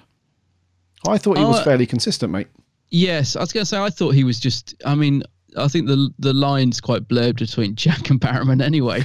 Yeah, uh, yeah it kind of felt like he'd never been away to me. Um, I, just, I think you could just tell that he was loving every single second of every single line that he said. Um, I thought it was fun. I love the fact that when he was all the interplay between the companions, like mistaking Graham for the Doctor, and you know, I like the silver hair and all this sort of stuff. And then he's like, gets Ryan and Yaz up there, and he has a bit of a joke with them. Something about didn't he say something like, "Oh, I had a dream about this once," because he makes a joke about so many companions, doesn't he? So Yeah. yeah, it was kind of as if he'd never been away, and it just adds that. There's a couple of points in this episode where I think this, you know, the script writers are talking directly at the viewer, which is when Yaz says, "Oh, he's cheesy but good cheesy." Uh, I think that's mm-hmm. that's That how I cool. feel about it. He's Yeah. like he's cheesy but good cheesy, and also I felt like when Ruth was criticizing the Doctor's Sonic, she's like, "Well, why do you need that thing?" Oh, so I thought, oh, that's that's kind of a bit of you know that's talking to us the viewer because I did think that. I mean, mm-hmm. I suppose if I had one minor criticism about this episode, it would be that blimmin' Sonic again. It was mm-hmm. used a lot, wasn't it, in this episode? I it was kind of used in a good way though. It's about the only thing I can say. It was just used for readings and. I can, I can sort of accept that if it's just sort of reading signs and you know if it's not opening every door and whatever then fine but so I'll let them off. Do you know what I mean? It was it was used a lot, but it was mainly used for doing the same thing. So fair enough, I suppose. And the psychic paper was back again. Again, but um, yeah. I was going to say I think those are the only two little gripes I had with it really. But yeah, but Doctor Ruth made a comment, didn't she, about the Sonic? She said, did. you know, oh yeah, Yep. why are you using that thing instead of brains or something? I thought. Yeah, it's, it was almost as if the writers were sort of talking to themselves when Yeah. writing this a bit. Yeah, we Yeah. should should get rid of that Sonic. Yeah, but anyway, um, No, I like but yeah, Captain Captain Jack, Jack. yeah, yeah. love, lovely, great to have him back. I really, it was, it was nice to see him, and um, the whole thing of "Did you miss me?" I mean, it's just so Barrowman, isn't Of it? Of course, yeah, yeah, and it was Yeah, great the way he just planted one on Graham, and that was all funny. And uh, yeah, Graham's face was a picture. Yeah. Um, yeah, that was all really good stuff. Really nice humor, and I just when I just think of this episode, I just cannot believe how much they crammed in. And I Mm-hmm. don't just mean about the reveals. I just means in terms of so many nice scenes and that you know just so many things going on and uh, just so many reveals. It's it's it's incredible actually when I think about it. Um, the, the Nana yeah. jeans were back. The They're- nanogenes as yeah. well. Yes, Crazy. Another one, nanogenes. That was um, that was great to see. I mean, I was yeah, yeah, just brilliant. I, again, it was another moment where I was like, oh my god, nanogenes, brilliant. You know, It was great, yeah. So it was great Yeah. to see Captain Jack back, and it was also great to. I think it was good that he didn't meet the Doctor in this episode because a lot of people said in their thoughts afterwards, "It's like, oh no, it's gutted that the Doctor didn't get to meet Captain Jack again." But I think that was good to keep them apart I'm in this one. that that's gonna. Yeah, I'm hoping that he's gonna come back. I think he and- will. Yeah, and they will meet. Yeah. because I kept thinking that. I thought I was thinking this whole episode you know when once he appeared I thought oh right so this episode yeah Judoon Jack's back. I see. This is the big reveal. Fantastic. So we're all leading up to the very last few minutes when Jack's going to meet the doctor. That's where I thought the episode was going. But oh no. That all hmm. gets pushed to the side and then we get the doctor reveal and it's like what? So there's a lot i think yeah i think the jack and the 13th they've got to meet surely in an upcoming episode that would be criminal if that didn't happen but he did say she won't see me for a while but Well, then i that- guess that could be in terms of you know Yeah. space and time travel I was going to say that's probably not in terms of seven Earth days broadcast time. That's probably just that could just be the next story for all we Yes. know. Yeah, that's true, yeah. I imagine in reality it's probably the finale. Um, oh hopefully uh, yeah, but it was great to see him back though, and it was great to have him plant the big warning as well about the the lone Cyberman. That sounds yeah that sounds good when is the Cyberman app? it's not next week is it must uh, I don't know when the uh, when that Can't remember. dude's popping up. No, I can't remember what episode that that Yeah, is. sure. I've just had an awesome vision in my mind though of the finale. You know, like Thirteenth Doctor, Ruth to her left, Jack to her right, just kicking some Cyberman silver ass. Be you know awesome. I mean? Or Yeah. something. I don't know.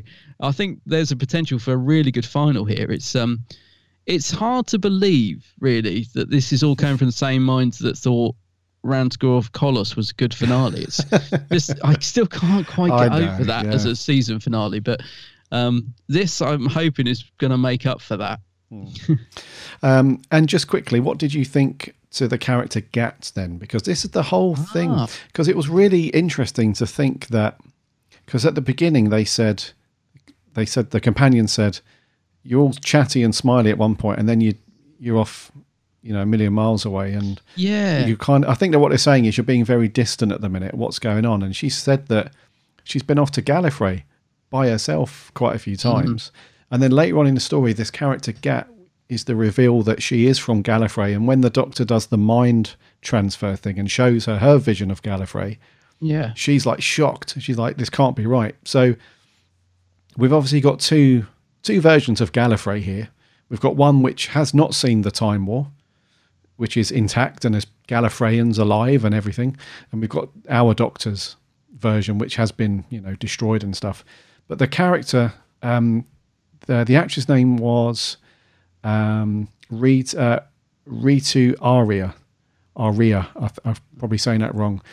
Um, but she was a really interesting little character, and I'm I'm guessing we're going to see her again. I, I think. Didn't she get no? Because the gun backfired and Oh, shot her, didn't oh it? crap! Sorry. Yeah. Yeah, she's was- gone. Yeah. Sorry. Yeah. Another one gone. There was quite a lot of death in this. Actually, thinking about it. Yeah, the, yeah, Dr. gone, Ruth. mate. She sabotaged the gun because she knew she was going to try and shoot her. That was right. Sorry. Yeah. Yeah. Um, but yeah, what I mean is, um, I'm sure we're going to see Gallifreyans from because it's it's very clear that the Judoon and Gat and Dr. Ruth were all from their own timeline, Mm. if that makes sense, their own reality. Um, and they've clashed somehow with our doctors and our ones. So, yeah, the whole Gallifrey thing is very, that's a whole mind melter in itself. But I liked Gat. I thought she was a really interesting character. Like you said, um, a, quite a good potential there. Um, shame she's gone. Really, if she has gone, has anyone really gone in Doctor Who? We never know. clearly but not. She No. could be come back in, you know, in the past, but in our future. But yeah, I, I thought Gat was cool. I thought it was a good performance from Ritu. Did you say Ritu? Uh, Ritu Arya, I think. Yeah, Yeah. yeah, I liked her before. So I like the look of her as well. It was quite interesting.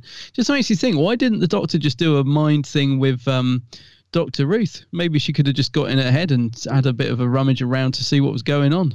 Or was she just a bit scared that Dr. Ruth would slap her? Get off me, girl.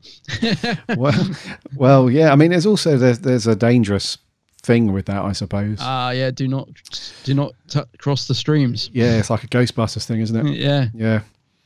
Oh, dude, so much going on in one I know. in one story. It's crazy. Yeah. So, Yeah. Uh, what did you think? I think we we've spoken about Lee, played by Neil Stuke. Quite a short part for a, for a good actor, but Yeah, it was good though, wasn't he? really good. Uh, it seemed like so obvious that he was the the sort of fugitive, but he, I still bought into it. I was thinking, well, they they've set him up as the fugitive, so it can't be him. But then when he was alone with the Judoon, and you thought he was going to confess, it, I thought, oh well, well, okay, so he is the fugitive, and then bam, another twist, he isn't. But Yeah. yeah, he was good. I thought was a good character. I liked him. All ears, Alan, the coffee shop owner, working Yeah. on his lattes. Bordering on a hammy performance, but I liked him. I thought he was good. Yeah, yeah. I was very shocked when he got killed. It's funny because he was one of those sort of weak, uh, sort of personalities in his character, but then he gives the old Judoon a bit of a shove. Oh, doesn't he? that Like, so thought, oh, uh oh, Alan's uh, Alan's suddenly found a pair, and he's like suddenly. I was like, oh dear, Oh, this yeah. isn't going to end well for Alan. Um, so that was a funny moment, but Oh, wow. I didn't expect him to get killed off like that. I was shocking. Yeah. Oh, and poor old Granny with her knitting needle, she got it as well. Yeah, well, you don't that mess was with a one. I was not expecting poor old Granny to get it. You that that not- shocked me as well. I was like, not Granny. Yeah. I don't know what she's called. Granny. Oh, Granny Morris or something. Can't remember. Marie. I don't know. They did say her name. Anyway, yeah. So those two um, were fun little side characters that um, I think we've been sort of missing those. You know, like we've had characters, like I said, like Orphan 55. I didn't really care about any of them uh, and they were in it for a whole episode but at least in this story we got two little very minor characters alan and granny maurice i think her name was um and i just even though yeah i just was like oh no when they got killed so that was Ma- granny marcia maybe i don't know anyway Marcia, I think. Yeah. marcia yeah, Yeah. not maurice marcia um, Oh, but yeah they were they were good they were good little side characters they were Yeah. Michael Begley, who played All Ears Alan, you might have recognised him. Uh, he was one of the pirates in the episode The Curse of the Black Spot. Oh right okay no i didn't recognize him but okay Yeah, so his second outing with who? Mm. Yeah, it's a good little character, though. And Yeah. that scene where he shoves it is so funny, man. That was good, wasn't it? When he gives the, he's like, oh, and then he realizes what he's done, Yeah, shoving what- the Judoon. What made me laugh was the other Judoon, that kind of gasp, like, Yeah, He's like what have you done? what have you? Yeah. But the, the other thing that made me laugh as well was uh, when they're they're out in the street and old Granny Marcia's not having any of it. They zap her knitting needles away first, like a warning shot. I've Like been working on those for nine weeks. nine weeks, she's only got a tiny little bit. I know. Yeah, it's brilliant. Oh, that was funny. Yeah, knitting needles were a goner. Yeah. One thing I didn't know now has this been is this actor done this voice before? But apparently Nick Briggs did the voice of the Judoon captain. Yeah, I didn't realize it was him until literally we started recording and I saw the cast list. Um, Has he done the voice of those before? Mm, don't know. I thought he was normally Cybermen and Daleks, but Yeah. yeah. He may have done that before. I I was surprised. I didn't realize it was him. I was surprised it was him. So, yeah, That was interesting. I'm sure someone else has done. I didn't think it was him before, but I could be wrong. Uh, let me look at that. What was that? Sarah Jane, Prisoner of the Judoon. Prisoner of the Sarah Judoon, Jane. yeah. Let's see who voiced the Judoon there. That's Uh, a good story. If anyone hasn't watched that, uh, uh, for a bit of fun. no, he did. He has been the Did he? voice. Yeah, yeah. Interesting. I'm, for some reason, I just didn't associate him with uh, with the No. Judoon, but No, me either. there we go. There we are. Well, Briggsy. Oh, Yeah. Briggs doing the business. Yeah. um, anyone else to talk about uh, All Ears Alan League? Uh, uh, blah, blah, blah. Uh, okay. What about our TARDIS fam then? Uh, we spoke about them briefly, but um, uh, all three of them taking a bit of a back seat for the Doctor, which is good for a change. Yeah, I think so, but not in a bad way this week. Um, I felt like they were because sometimes they just seem to be just following around like lost lambs, but at least this week they got a bit of interaction. Like I loved all the stuff on the spaceship with Jack. You know, I thought that was good, and that was the other nice bits of surprise happening stuff happening in this episode. You know, like when they got taken away, it was at really random points. So it kept you sort of on the edge of your seat. It wasn't you couldn't see that coming, if you know what I mean. It was as if they're like, right, we'll do it now, and that was shot the viewer. They're suddenly gone, and it was that was good. So I thought the fan were good. Um, I did like the scene you just mentioned a few minutes ago when the Doctor's just seems to have gone into her own world and forgotten they're there, and they're just like, she's doing it again. Yeah. And they were just, I, I thought it was a really nice scene. And she's sort of, oh, how long have you been there? Just like, I, I liked that, that they've just noticing that the doctor's just, something's not right, you know? Mm-hmm. They've, the facade of, the, you know, being all bubbly and happy all the time is starting to slip and they're actually getting to see the real doctor. And gradually they're sort of forcing her to tell them more about her and stuff. And mm-hmm. yeah, so that was really nice. It's really good, those scenes. And you mentioned it earlier about when Yaz snaps at the doctor for, for talking to Ryan a bit rudely. Yes. Um, Mind you, he, he does ask for it sometimes. He does. but no, I'm, I mean, yes, they they still need a little bit more, I think, in terms of development. All three. I mean, Graham's by far the most assured. I love Graham, but um, Yaz is definitely coming into her own. Yeah. Um, Tosin for me is still the one that just looks a little lost a lot sometimes, but uh, but they were good. I think they were well utilised this story in in terms of just keeping them in fun scenes and stuff to do. So No, I agree, mate. Yeah, Yeah, yeah. A lovely scene at the end as well when the, you can see the doctor's worrying, uh, worried about what's going on. She's got that nice Mm. little line. She's like, "Time is swirling around me, and something's coming for me." that. Yeah. really cool stuff. And that's what I mean. The the stuff that's been written for her so far this series is miles ahead. Oh, it is off series eleven, and then you've got uh, Ryan's like, "Let them come." You know, so that was really nice, and you you can tell even though they're having their little pops at each other at the moment, and they're not quite clicking all the time, you can tell that they've got her back still. They're like, look, you know, don't worry about it. Whatever's coming for you, we're a family. We stick together. We'll we'll sort them out. Mm. So that was I like that because they are starting to feel that like that you know that end scene and as I said that scene at the beginning where they're just noticing that something's not right. They are starting to really sort of feel like a proper sort of unit, if you like. Um, so I think we- we do need that because I think if if one of them is going to get killed off, or we don't know that one of them is, but should one of them go this series, it's um it's got to have a bit of an impact on that. So Yeah, for sure. yeah, Yep. yeah, they're all good. Anything else you want to mention, Bud, before we slap a score on this one? Um, I mean, I probably could. We could just go into theories and that forever, I think. But I, I've covered all the points I wanted to make. Uh, the only thing um, I didn't say was um, uh, my friend Phil pointed out that if you, when next time you watch this, there are clues there about Ruth There is, in her yeah. flat. So the windows look like the TARDIS windows in her house. And I did notice this myself the second time I watched it. Her mirror on the wall is like a hexagonal roundel type. And I thought, oh yeah, so there are little clues in there, which I really thought was a good touch as well. But yeah, but no, I think in terms of all the main points, I, th- I think hopefully we've managed to cover it. It's one of those stories when I think there are just so many bits in it. It's probably stuff we've forgotten, but it's um, just one that I was really excited to talk about this morning. So Yeah. yeah, I think we've covered the main points anyway. Rightio. It's me to go first. It is. I am going to give this a nine out of ten. A nine out of ten. Yeah. I thought you would. I actually, I thought that's what you'd give it. Um, yes, I'm giving it. Oh, I don't know. I've written eight point five. Oh, okay. Yeah, it's very very strong. I was a, I was around a nine as well. I was thinking, is it a nine? It's very good. Um, but I don't know. I'm going to Here stick we with what go. I, that's what I wrote. I'm going to stick with what I wrote. And at 8.5, I thought it was very good. Cool. 8.5, yeah. Yeah, I've given it a nine because I felt like just out of nowhere they Mm. have just dropped this absolute belter of a story with just Kip. There's not not once did I ever think about reaching for my phone to check Twitter or anything No. like that. It just was really good. Old characters coming back, monsters coming back. Jodie brilliant in this one. Mm. Writing was on point. Great characters. The reveals were just crazy. It was just such an enjoyable episode. It just one of the best from Jodie's era so far for me. This is one of the Definitely, and it- best. Yep. And it's been a very long time since there's been an episode that I've been genuinely really excited to watch again. Like I would quite happily go and put this on again now Yes. and watch it. Yep. And that that has like there's been episodes what I've liked.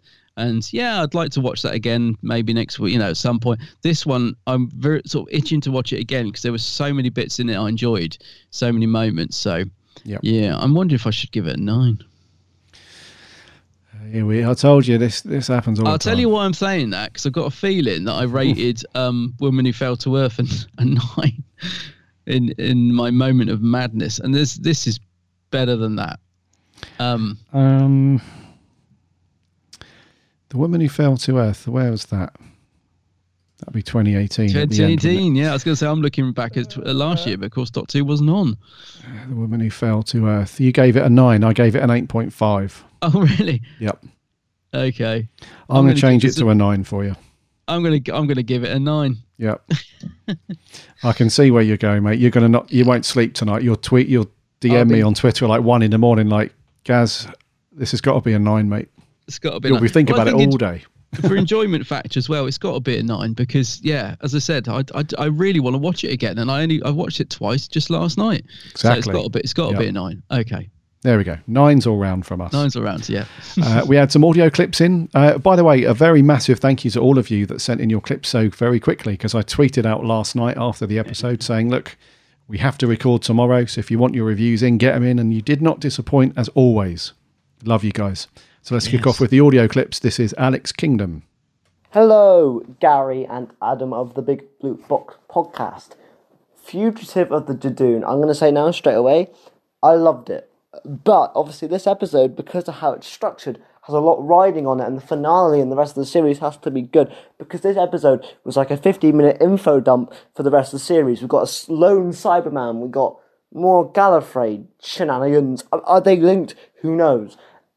let's first of all, I my only negative of the story is the Judoon was sort of an afterthought after the first great 10, 15 minutes that they had.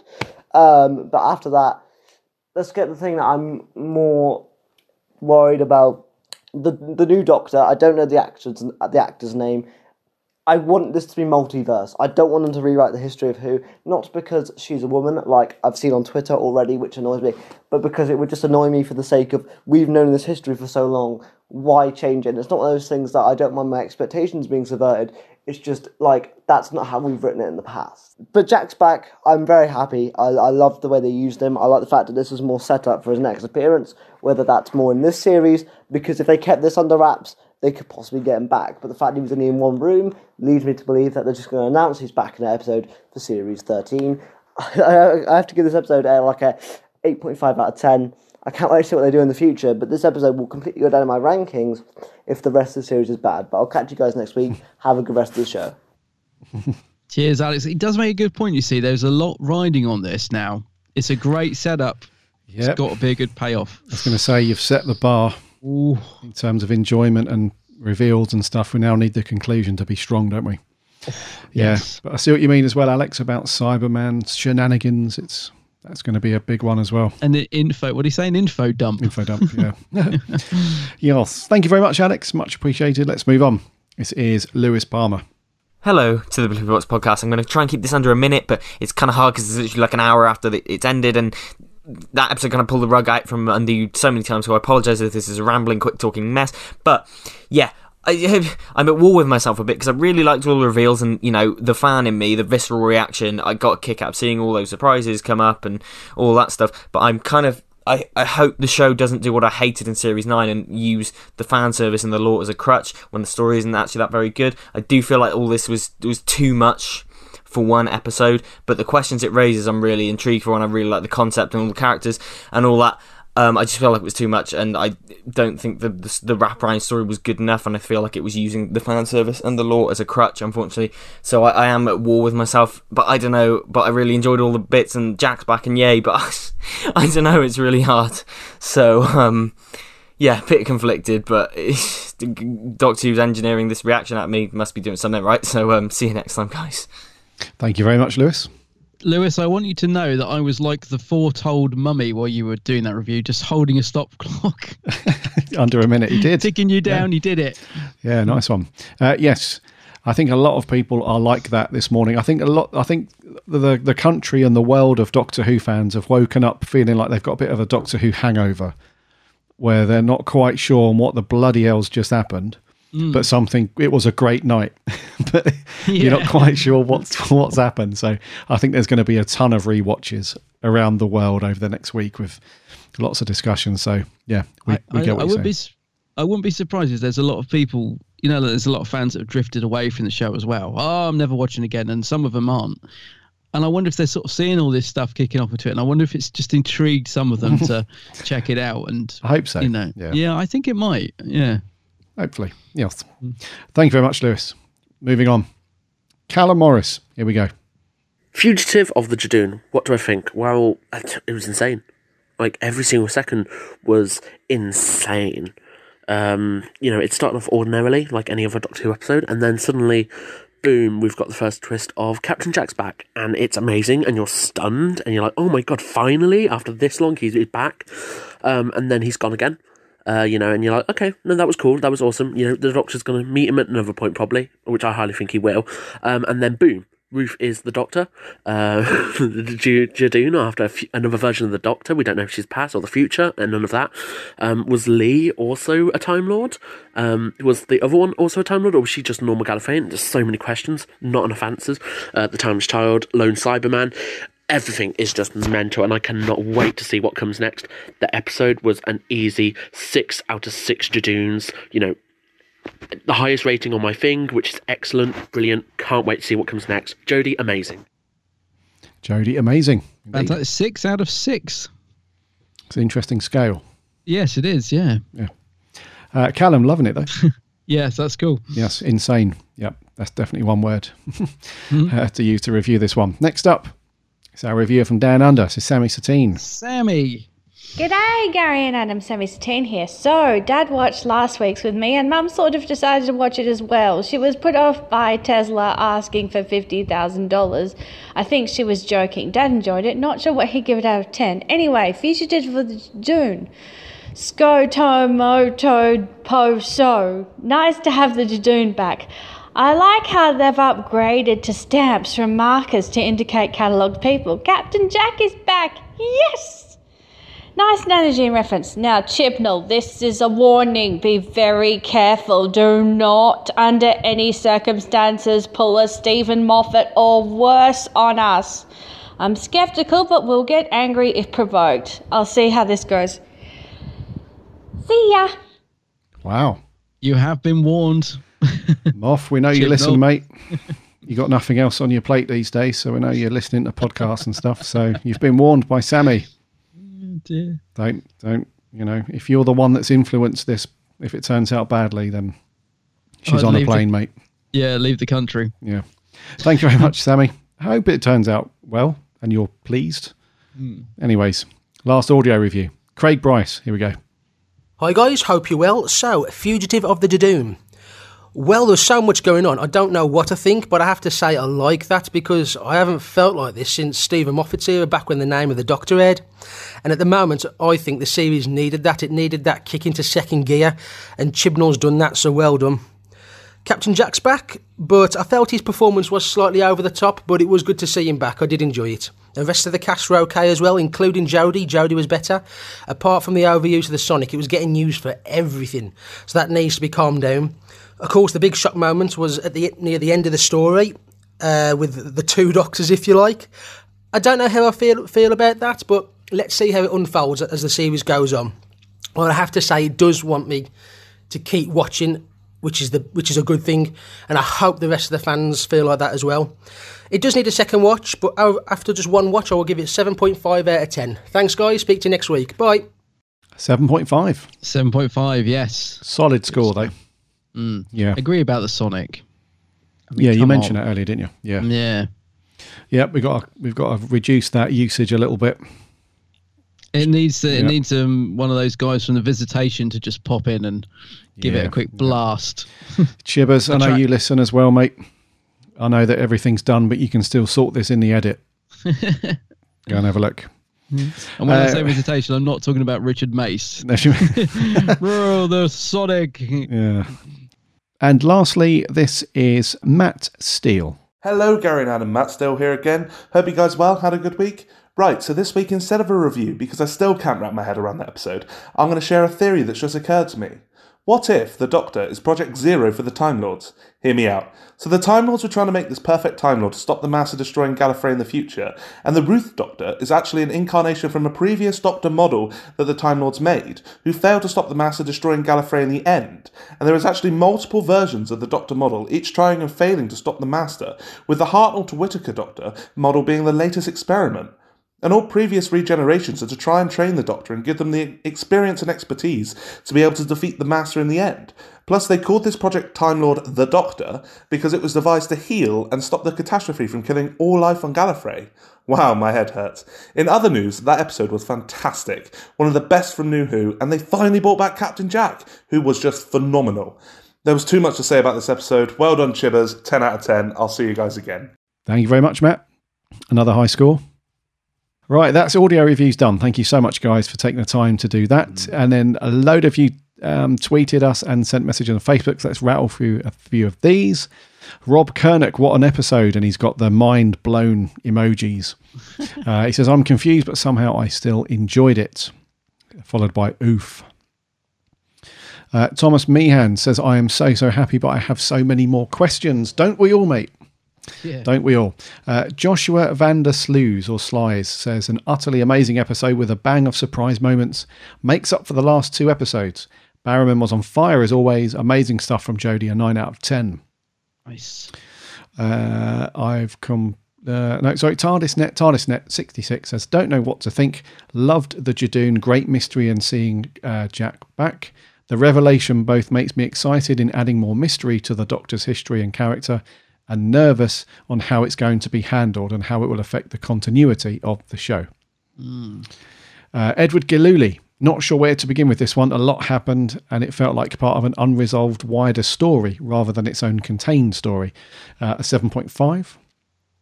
Uh, Luke Robinson, wow, I don't even know the Doctor, or should I say doctors, how. The Time Lords, Gallifrey, Gallifreyans, question marks. I am uh, in awe of what Chibnall has created. There are so many things buzzing in my head. This is a good time to be a Whovian.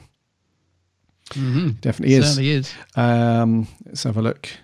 Um, where are we? Sorry, one second. Uh, Jamie Gitchard said, uh, A great Doctor episode. I feel like the whole Ruth Doctor is an abomination in time, and whatever it is after the Doctor is the reason for Ruth's existence. And by the time the series ends, the numbered Doctors will be the only Doctors Ruth uh, would ever have existed. Ah. Ah, okay, right. Hmm. Interesting. Hmm, that's a good theory. Yeah. Yeah. Uh, moving on, Dan Pin says, "Wow, Chibbers knows how to keep a secret." Uh, Jack's back. How awesome is that? And wasn't even the biggest reveal, uh, revelation, sorry, in the episode. Gee whiz, the alternative Doctor's TARDIS was beautiful. Uh, a 9 out of 10. Gallifrey Forever 97, our friend Reese, says, My brain feels like mush after that. What started off as an intriguing Judoon story turned into surprises and shocks I'd never seen coming. Uh, the episode kept pulling the rug from underneath you with every twist. Maybe it was a lot with one episode, but we shall see where it goes. Uh, Dan Pin goes on to say, also forgot to say Jodie was magnificent, gets better with each episode.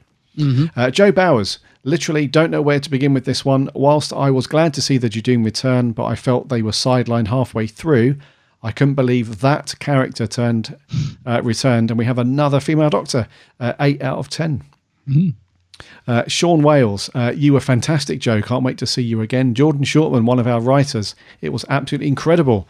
I was left with so many questions, but loved every minute of it. The new Doctor was great, and Jo Martin did a great job. And Jack is back. Fantastic. Let's hope Chibnall hasn't bitten off more than he can chew and Mm. wrap this arc up spectacularly. Yeah.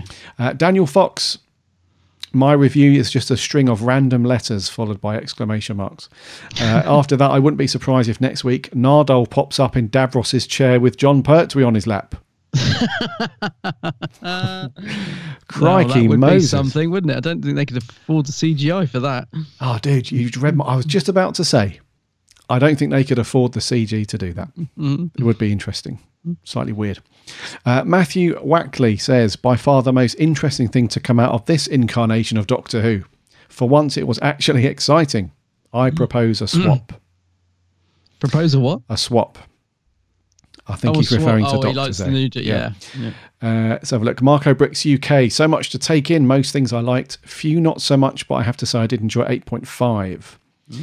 Um, let's have a look. Davros. Wow, that is the initial reaction. Uh, we'll need to watch again. So much going on, so much to process. Think it is great to be honest. Love the reveals. Love seeing Jack. Uh, it gives it a 9 out of 10. Nine. Uh, Harry Gillisnan, Captain Jack Harkness, 9 out of 10. Uh, Etchy, oh my goodness, guys, so much to take in. But if Ruth is a pre Hartnell doctor, then why the police box? Yeah. Um, as well as the master said, everything you know is a lie. Uh, I give it nine. Jack doesn't look a day older than he did 10 years ago. Egos out of 10. it's called hair dye. hair dye, yes. Actually, he's got really light grey hair now, hasn't he? Has, It must yeah. be, yeah, yeah. Yeah. Uh, Zombie Who. Oh, wow. I just uh, started having doubts last week, but this is just wow. It was just non stop. The Judoon were, were a great addition. Jack gave the biggest smile on my face ever, and the reveal of the parallel Doctor gave me goosebumps. This is Mm. Doctor Who. And finally, Jodie completely sold the part of the Doctor that made it her own. Uh, gave it a 9 out of 10. Neil, Brighter Moon. So much to process in one episode.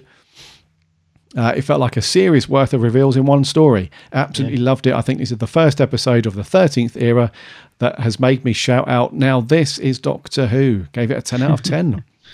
uh, Craig Mateo, Judoon stuff, dull as dishwater. Perked up a bit Oh. when Jack came on. He was wasted, but looks to be coming back in the later story. Concerned about continuity if this is a pre Doctor, a pre Hartnell Doctor, uh, I won't be happy. Not great, but not awful. A 5 out of 10. A Five. Reese, love seeing Gloucester as it's my home and the Judoon Ah. invading in full force. Uh, amazing to have Captain Jack back as he's part of my childhood and can't wait to see him meet 13. Gives it a 10 out of 10. Mm. Brian Chapman, Fugitive of Judoon had it all mystery, suspense, humour, and a willingness to go there. Uh, gives it a 9.5. Kathleen Dalek O. Uh, I'm actually speechless, not really sure what to make of this. I think it's soon to judge, but this is one of. Uh, but uh, as this one is too soon, especially Jo as the Doctor, just because I think we're likely to see more of her at some point later. Still to be explained, but you know what I mean.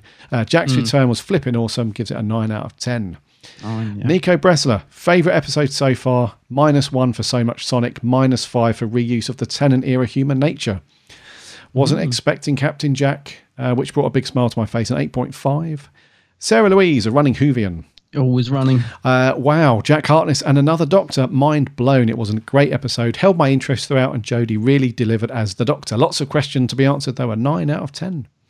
Jamie Aspinall, so much to comprehend. Jack's back, which is fabulous. Uh, but for the story, he didn't need to be there, which is a shame. Uh, gives it a 7 out of 10. Matthew Wakely, uh, yeah, that TARDIS was a thing of beauty. F knows what the hell is going on with Jodie's S show of the TARDIS. Looks like someone has knocked over a box of Lego and thought, F it, that will do. Harsh. Ah, Matt, nice. Uh, Rick Moran from the Doctor Who Appreciation Society, Hello, short and Rick. sweet. Uh, best episode of the series so far, 9 out of 10. Mm. Uh, Mark Donaldson, one of our writers. Uh, Doctor Who as a live action comic book crossover event, expertly combining ideas from our previous two showrunners to provide us with a baffling and compelling story. And lastly, Rob Kelly. Um, you've made the universe of Doctor Who so much bigger and better. Uh, uh, you and Jodie were fantastic together. Um, and just simply awesome. The best episode I've seen in years. Doctor Who, the surprises kept on coming, and kudos to CC and team for keeping it all secret. Loved it, loved it, loved it. Nice. Very cool. And then over on Facebook, we had a few there. Uh, Gordon Hudson, very well written and totally surprising. I was gripped. My worry is that next week will be an unrelated mediocre story. Uh, Mm. this story arc has to continue, surely? Question mark. We hope so. Uh, Matthew Taylor just says bloody brilliant with clapped hands emojis. Chloe Anderson, fantastic. My brother and I nearly died of happiness when we heard Jack's voice. Love the references to Chameleon Arch and the variations of the Tenth Doctor saying Judoon platoon upon the moon. yeah. Uh, a 10 out of 10.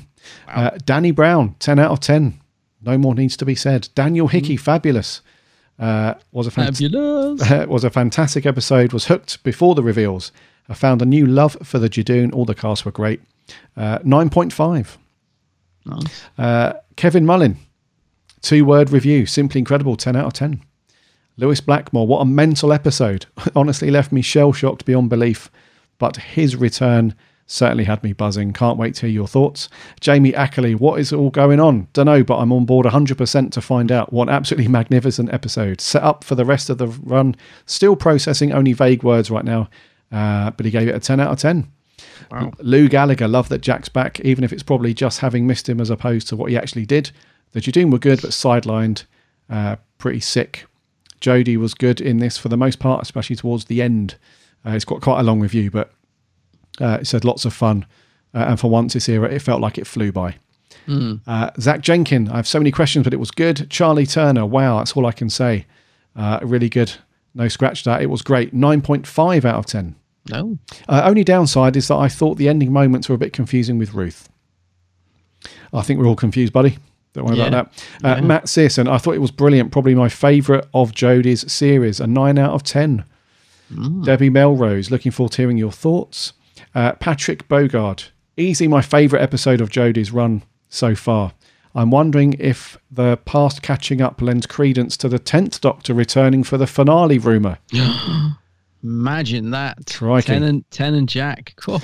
Uh, David Pritchard. Uh, oh, sorry, that wasn't a review. Um, Colin Carey, uh, best one so far. Left you wanting more. Miles McKenzie, what an episode! There's so much to take in. I still can't get over it. I, I had tears of nostalgia in my face when Captain Jack came back. Uh, I've been wanting to see him for ten years. It's been ten years, hasn't it? I know. Crikey, It's Moses. hard to Yeah. believe.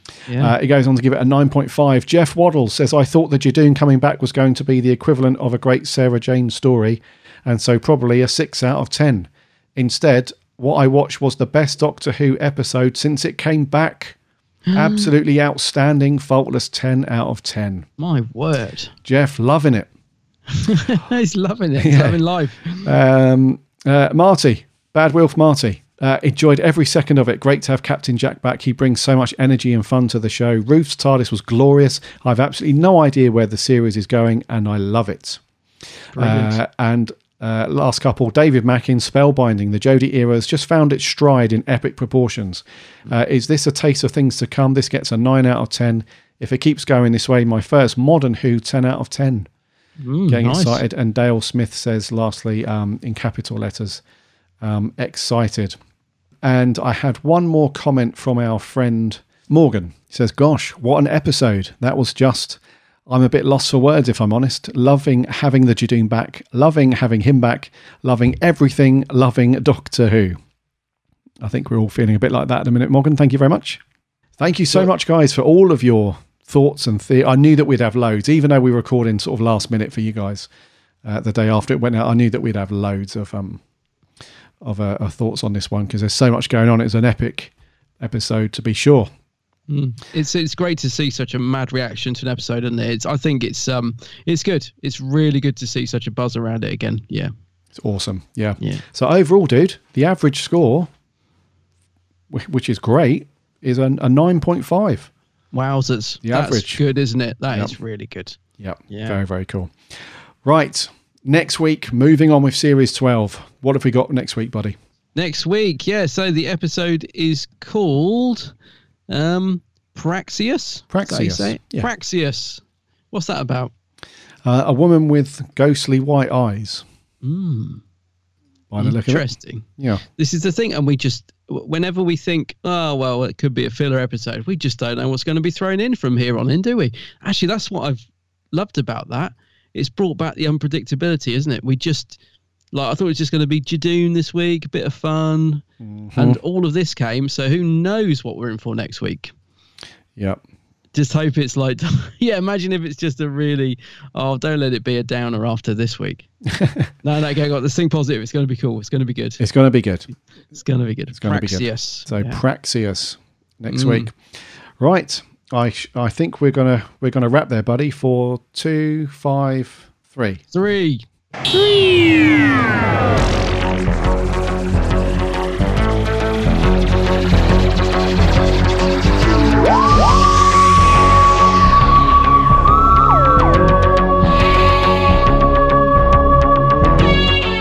Thank you, thank you, thank you so much for sticking with us and listening to episode 253. What an episode we had to review this week. Fantastic. So much stuff going on. It's um yeah, it's just I'm sure we could have spent four or five hours going through this in detail, but uh yes. Uh yes, well I, I imagine after series 12 is done, buddy, we'll have another chat about the overall story arc and all that stuff, so we'll dig a bit more into it at some point. Um yes.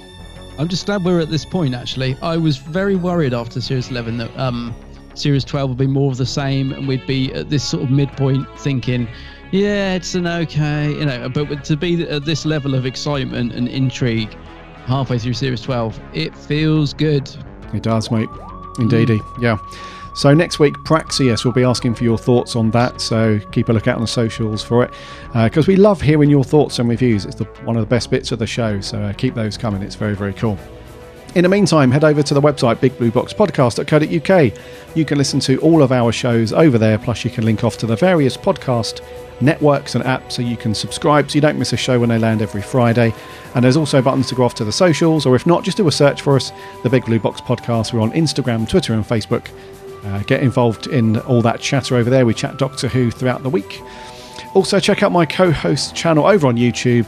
Just do a search for the Geeks Handbag. Guess what? Oh, is is it? Yeah, new video. the time has come. The time's come. A new video. Well, hopefully, technical technical things allowing, there should be a new video um, today.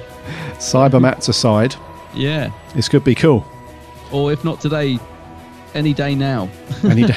yeah, it's done. It's up. It's uploaded. It's ready to go. So yeah, go and check it out. Oh, lovely. There you go. Another a new video. So there's tons of really cool videos anyway, but just go check out his channel, The Geeks Handbag. And Adam is also on the socials under the same name, The Geeks Handbag. Give him a like and a follow because we, uh, like I said, we chat lots of Doctor Who. We do. Each and every week. Uh, right. I'm to have to go and watch um, this again, I think, just to try mm, and get my mm. mind around it. But, Soak it uh, all up. Yeah. Yes. Uh, but have a great week. Take care of yourselves. We'll see you next time for 254. Until then, my name's Gary. My name's Adam. And remember, El